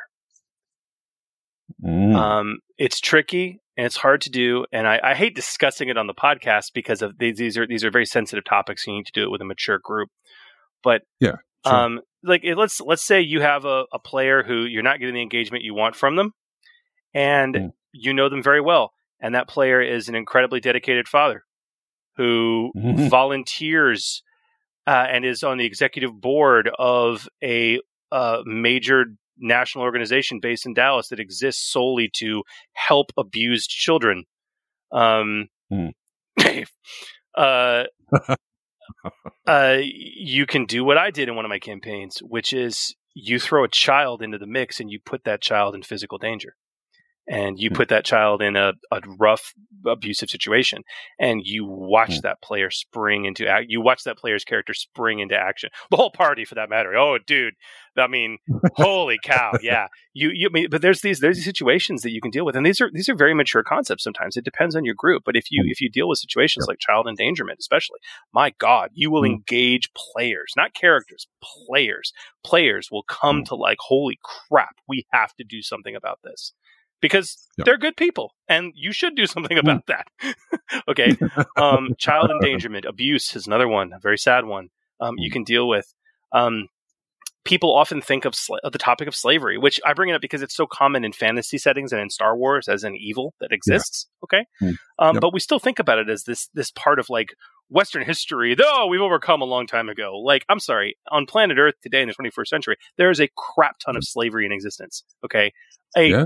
ton of human trafficking and slave labor that is happening all over the world. Okay, it is a major problem that people forget about. And you know, you can bring like like find these issues that your player is going to be I hate to say it triggered by, okay? Mm. And if nothing else works, you can bring an uncomfortable scenario like that into the game to engage the player and then you will see the character become engaged at that point. Yeah, yeah. I think the only thing to to say is a caveat to that, There's many that there's caveats to that, but please, yes. yeah, absolutely. But probably the main one, and I know that there's been heaps of podcasts done um, on it, and I know that um, uh, I know we talk about them a little bit mainly because we've been having a lot to do with them lately. Um, but uh, the Steves talked about Yeah. it, where you have like your red card. Yeah. Uh, where if there's an issue then and you normally would do that before um, you even start This playing session zero finding Yeah. what people's triggers Yeah. are going to be. And there are some people that may have received, been on the, the other end of some of those things physically Yeah. in real life. God, yeah. And you never ever touch that because you've, you've raised that, um, as an issue, uh, just through, you know, a questionnaire at the start. And there's plenty of, of good ones out there that you can give to all of your players to say, what things are you comfortable talking about and doing in a session? Um, and, uh, you know, so providing you're not crossing over that line because there can be some horrible, horrible experiences Oh, yeah. you can, And I, I'm so I'm so I'm so glad you I'm so glad you bring that up. When I use the word, I regret it now. When I use the word trigger, trigger with a lowercase t, not a capital T. Okay, yeah, absolutely. it's like it's like there, there's people that are personally emotionally triggered by things. You never want to bring that up. You never want to go there. No. Hopefully, you know your game group well enough to be able to understand what those things are. And if not, you have a lot of topics that you you, you should be getting out of session zero. And of course, have Yeah. the red card mentality, like Steve and Steve talked about, where where where it's like, look, you know, you, need to give your players the freedom, whether it's something physical or just verbal, to be able to say, look, I'm not comfortable with this. Okay, and you've got to Mm. respect that. So what what I'm referring to though are those things that you can and I was giving you some pretty extreme examples, okay? But, Yeah, but you you absolutely. can but the point is finding something that will engage at an emotional level the player. Hmm. Okay, without Hmm. again, you you don't want to cross that line. It's it's very tricky. And God, maybe you never need to go that route, man. F-. Flemo, Flemo, with luck, you can just use the first three things we talked about and just get that engagement and have everyone has some fun, right? But absolutely. but you know, And I mean, sometimes it, it, it may be a case that you just have to remind players that, oh, remember that um, motivation that your character has that their fear is of flying? yeah, Well, this mission has got you going to this particular place and you're going to be in an airplane. Uh, for, so you suddenly, they're having to have, they're having to have to think about how their character would react to that. and that can be just as simple as a small scene of them, you know, complaining about, you know, I don't want to fly in this thing. Or probably a really good example would be uh, when Kirk and Spock meet for the first time on the shuttle in the revamped version of Star Trek. Where, you know, he's talking about, um, you know, everybody on this plane doesn't realize that as soon as you know, we get out into outer space that will boil in, our blood will boil in 13 seconds, blah, blah, blah, blah, blah, because he understands the, the, the science behind, uh, how it's going to affect a person, uh, physically. Yeah. Um, and that's what given him this fear. So those sorts of things can just drag somebody into, into the play. And then therefore they might be reacting to somebody else, another player or whatever else that then makes it a little bit more fun for everybody at the table and they feel more engaged. So that's just another way to, to do it as well. So using what Chris is saying basically about, um, you know, fears and, and loves and, and things like that from, I mean, that's why Genesys has given us those four characteristics and they need to be used more often. And if you're not using them, you need to be. Find ways to do that have them as a reminder, as Chris said before, have it in front of you with the character's name, the player underneath that, and then list each one of their fears. And um, I can't, I can never remember the, the four of them. Um, so uh, you know their loves and fears, and I can't remember the other two. Anyway, that's all right. Uh, it's late. Strength, desire. Um, that's it. Yeah. yeah. so yeah, take a look at those. All right, our last question, Chris. What do we got? Oh, this is another doozy, man. Uh, Captain Smitty uh, comes in via Discord. In terms of item creation, how would you go about determining the price of wound or strain cost? For example, Ooh. a weapon causes the user to suffer one strain every time they use it. Woof, dude. Uh, should that just be minus 100 suggested for negative qualities on the table on page 199 of the core rulebook? How about running out of ammo on three threat or jamming with two threat? I'm less interested in the hard number you come up with for those things, but more the thought process behind your answer, uh, similar to the theory of GM Chris's Kaboom conundrum. Um, essentially, how do you determine the price impact of negative items, uh, negative effects that are not item qualities? Thanks, and I always listen. um, well, um, first of all, I would be uh, amazed to see the justification for a weapon that suffer, causes you to suffer wounds or strain by mere using it. That's like, mm. it's like, what's the cost? Free. well, I mean, that, that certainly sounds like a, a, some sort of a cursed weapon or something like that. But certainly, if it's a weapon uh, that, I mean, I'm sure that we've seen shows oh, where yeah, I know, I know, uh, I know. a weapon basically gets it takes a part of your blood and it fuels the demon that lives within the blade or whatever else. But it's it sounds like a one-off item. Um, but uh, if that's hey, if that's your thing and it might be part of your setting, good for you. Um, but uh, yeah, I, have never seen anything like that. I don't know whether there is as far as in the game goes. Um, but um, wow. uh, so I, I, can give my I can give my advice on this, but yeah. Yeah, go go. Okay. So if you're looking for the thought process, Smitty, um, here's how I tend to think about it. Okay, when we talk about a negative item quality, especially on a weapon um, or a special ability, okay, there's barometers uh, of of of what constitutes that price okay of of of negative. Well and and i you know what? I'm actually gonna i'm actually gonna take a look because the, the table itself that is that as as smitty actually said um uh is on page 199 of the core rulebook. Um and that is mm-hmm. for for for people following along in their storybooks at home, that is table uh, 3.1-2 weapon cost calculations. Okay, um, mm-hmm. it it it basically gives a listing of minus 75 to the cost per rank of the negative quality. Um, uh, if it's ranked, obviously, um, or or if it's non-ranked, minus 100, basically that minus 75 uh, is, is or, or, rank is what I would use for for very basic simple stuff. Okay, so things like inaccurate, okay, which which you you, you can rank up um, along the same power level of minus one setback die. Okay, hmm. minus uh, like or not minus, but but adding a setback die, adding a setback die, giving you an auto threat. Okay, on a roll, kind of in the same wheelhouse there you know, minus 75 is usually where, where I go. When you get more than that, more concrete than that, that's when you want to start to get to the 100 range. Okay. So running out of ammo on, on three threat or two threat, I should say, on a jam, that's in the like 100 range for me in terms of minus because the situations do come up fairly mm-hmm. often. What you have to think about is how is, is God, it's it's almost the inverse of what we talked about with soak and defense. It's about reliability versus versatility. That's really what it comes down to. Okay. Mm. If something is going to be a negative quality that is reliable, meaning it's going to happen frequently all the time, okay, it's it's going to mm. impact. And what I mean is not like like hey, you're going to roll a setback die every time you roll this. That's not reliability. It's not because mm. you may roll a blank. Okay, Okay. Mm. Uh, you may roll a filler. You may roll a threat. It's not reliability.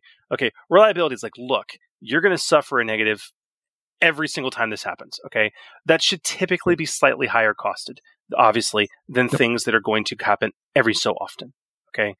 Mm. Um, if you had a, a, special ability that had you run out of ammo on three threat, dude, I would probably cost that at 50 to 75. It's not minus 50 to minus 75. It's not that big of a deal.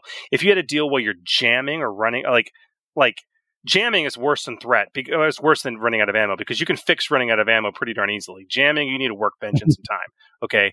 Yeah. But but if it was like running out of ammo on two threat, dude, that's that's gonna happen frequently. Like two mm. like three threat three threat. You've played three threat doesn't happen that often, but two threat happens mm. all the time. Okay. So for that, that would be like a minus hundred for me. Maybe even a yeah. little more. Maybe minus one twenty five. Okay. That's hmm. kind of how I, how I think about it and cost it out is is like what's the frequency of of the event happening that's going to trigger the negative condition okay mm. if so mm. if you said you know yeah man you're going to suffer a strain every time you use this weapon every single time you're going to suffer a strain if you're using this weapon Phew.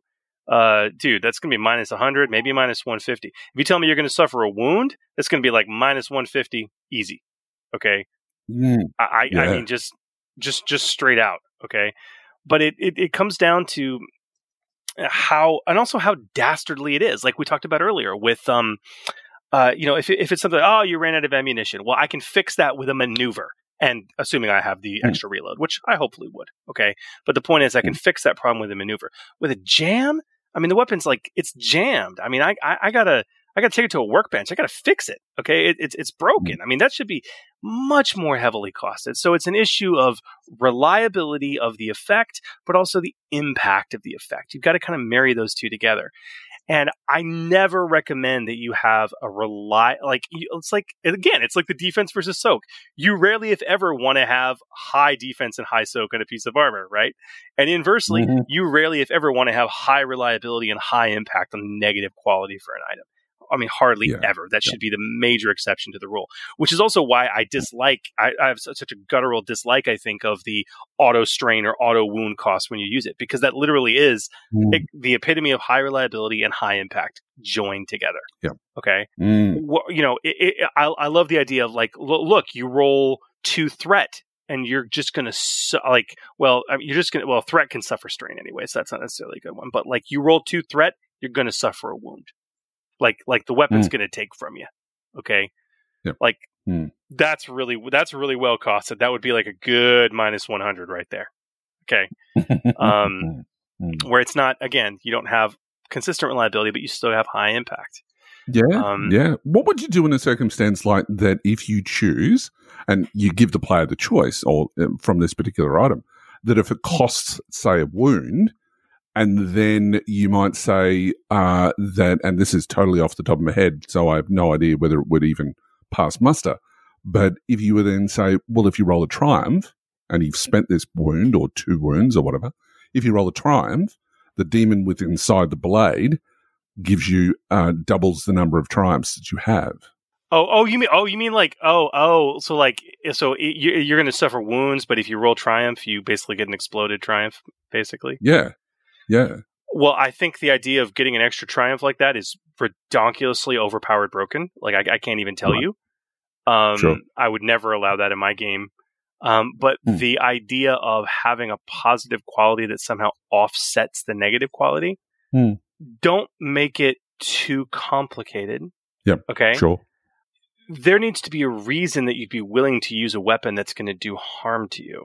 All right. Mm. And that should probably be a result of the weapon stats, which is, again, it's not a positive special quality. It's just a positive attribute of the weapon. It's like, why would I use a sword that deals a wound to me every single time I use it? Because it has a base Exactly. damage of plus six. Okay. Yes. Oh, Right. okay. That's why. Yeah. But again, you got to think. You got to think about why you're adding negative qualities. Mm. You're adding Mm. negative qualities to bring cost down. I mean, you're going to want to repeat your vision, right, and have your vision of it. Yep. But ideally, you're going to bring the cost down for something that is has damage or crit that is Mm. going to bring its cost much higher than it normally would be. Yeah. And what these sorts of weapons that do these crazy sort of stuff that we're talking about is not the sort of thing that, you know, as I mentioned before, you wouldn't buy at Walmart. No. You know, it's the sort of thing that would be the final conclusion to an adventure. And as a result, because it's stealing wounds or whatever else, you'd be trying to destroy it. But you might have to use it against the BBEG at the end of the game, um, but, or the end of the adventure, but then you have to go and destroy it and stuff like that because it's just over the top powered. Now, Hmm. now, over the top, overpowered positives Mhm. and over the top detrimental negatives Mhm. can always be mitigated as once per session or s Mhm. or story point driven, especially with positives. Yep. Okay, that's another great way to to get around those things. Additionally, they can also be heavily mitigated by extreme dice rolls. So, for example, okay, let's say you have a blade that has the potential to injure its wearer. Okay. Right. I don't want to. I don't want to say, look, you're going to take a wound every time you use this weapon. It's just way too much for me. Okay. Hmm. It's got high damage. It's got a better crit than normal, but I, I, I need to. I need to bring that down with some risk. Okay, because of the demon trapped in the blade. To continue the example. Okay. right. So it's got a negative quality called blood drain, and right. the GM can spend two threat to inflict a wound that bypasses Mhm. soak on the wearer of the weapon. Mhm. The GM can spend a despair to inflict a critical injury. Mm. Okay. Well, one thing you got to keep in mind when you're trying to create these uh, these special effects and balance them, and we've hinted at this earlier, and this comes into costing, man, and keeping costing balance too. Be Mm. creative, but don't create new crap. Use the existing Mm. mechanics. Like like use them. And anytime you can go back to having advantage or threat or triumph or despair determine how the mechanic plays out, it's marvelous. It's just Mm. marvelous because then you open yourself up to so much more. Like Yeah. I, I mean, you you just open yourself up to so so so so so much more. I'm an absolute fan of that. I um another thing I, I think is underused as a as an ability. Um, I did this for my Harry Potter setting, Hooly, uh, which you Hmm. guys can download at d20radio.com in the backer zone section for free. Um, I. I did this in my Harry Potter setting where um, when it came to wands, uh, and we, we talked about this a little bit in, when we talked about implements. Um, Yeah, but but yeah. when I did when I when I came up with wands uh, to represent it, I, I the the player when they got their wand, the wand would have two aspects to it. It would have the wood and it would have the core.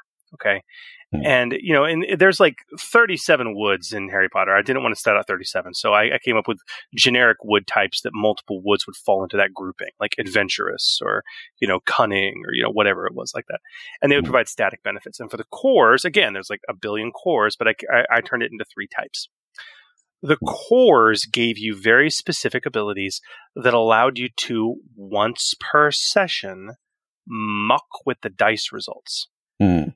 But it was always done in a way to where it wouldn't be overpowered and disrupting. One of my personal favorites is that you could turn um god now I'm trying to remember. One of them was that once per session you could ignore two threat.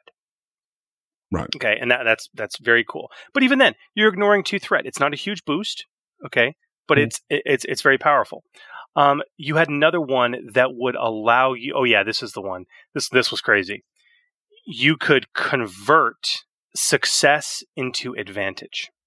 Two Right. two two success into two advantage, which Mhm. for spell casting especially really could allow you to pull off some interesting stuff Yeah. but again, once per session.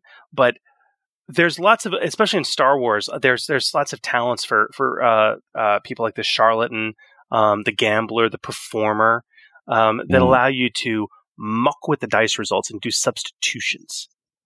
Um, Right. I'm a huge. I, I, I think it's an underutilized mechanic. They haven't even started to explore it in Genesys yet, but I, I think it's Yep. a, a heavily underutilized mechanic. You're talking about like the ones where you can actually change a face of a dice Yeah. to another Yeah. one. or or or, or, su- or substitute symbols for another. So the third wand core I Hmm. had, which was people loved it, but it was it was crazy. Uh, it allowed you again once once per session, you could take up to two rolled failures on a check and turn them into Mhm. threats. Right. So it means yeah, you're going to succeed at Hmm. a cost. That sounds so Slytherin. It's not funny. yeah, yeah. Um, and and and th- those were I, I believe those were actually used for the cores that were commonly associated with like dark wielders, basically. Yeah. Yeah, So, yeah, so I yeah. mean, yeah, but that, that's kind of the thing. So, I mean, I don't know. That was a huge rambling, nonsensical rant of thought process. I hope that helped you somewhat, Smitty. Very good. No, that was excellent. Um, and look, send us some more questions. We we love getting them and uh, answering them here on the show. Just send us uh, an email and we'll talk about that very shortly. So, Chris, does that bring us to the end of another show? I think it does. I think it does. But you know, we'll be back with a new episode in short order as we get back into our regular schedule. Uh, but uh, be sure to stay tuned for our upcoming micro episodes in Fuel for the Foundry for highlights on the new products that are uh, out there for you all to pick up from DriveThruRPG. And uh, we'll also be continuing with more equipment creation topics and other requested things. But Chris, we also want to know what other cool show topics everybody wants us to cover, right? Well, we certainly do want to know that. So, if you have questions on anything, or ideas, or requests for any show topics or mechanics you'd like us to dive into, let us know. Hooly, how? Mm. How can they let us know? By using Mithril. No. Um,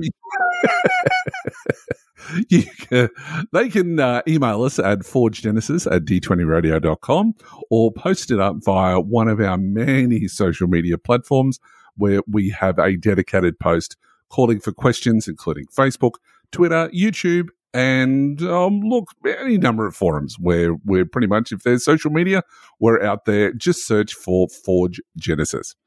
Uh, now, I've also been seeing some great conversations on the D20 Radio Discord channel, and of course, truly dedicated conversations uh, with our Patreons on our very own podcast Discord server. And we'd love to hear from you all. Don't forget that you can also join the even larger discussion in the D20 Radio Facebook group, where we nerds congregate to cross pollinate, as well as the D20 Radio Discord, as Hooly said. And don't forget to give us a like or a follow on uh, on any of our social media sites. Uh, you can also drop us a review on those sites or on your favorite podcatcher, including iTunes, Spotify, and more. Um, you can also visit us on our website at forgegenesys.com. Indeed, they can. Well, that's a wrap for us. Thank you all for listening, uh, and uh, we're so happy to be back. And uh, we hope that you will join us next time as we continue to explore the Genesys role playing game. I'm GM Hooly. May your triumphs be many and your despairs be few. And I'm GM Chris, wishing you peace, love, and good gaming. Thanks again for joining us. And remember, the Forge podcast helping you hone your gaming edge. The Forge, a Genesys podcast, is a proud member of the D20 Radio Network. For more information about the network, visit www.d20radio.com. The Forge is a fan-generated podcast. All the information provided on the podcast, social media, and related website is not affiliated with Fantasy Flight Games or any of their licensors. The content of this podcast remains property of the Forge, Genesys RPG podcast, and is intended for educational and informational purposes only. The Genesys role-playing game, Genesys logo, Genesys Foundry, content, and all material remain the property of Fantasy Flight Games. All products available on the Genesys Foundry website remain the property of their respective companies and individuals. For more information about the Forge, Genesys RPG podcast, visit www.forgegenesys.com. Nemesis.com.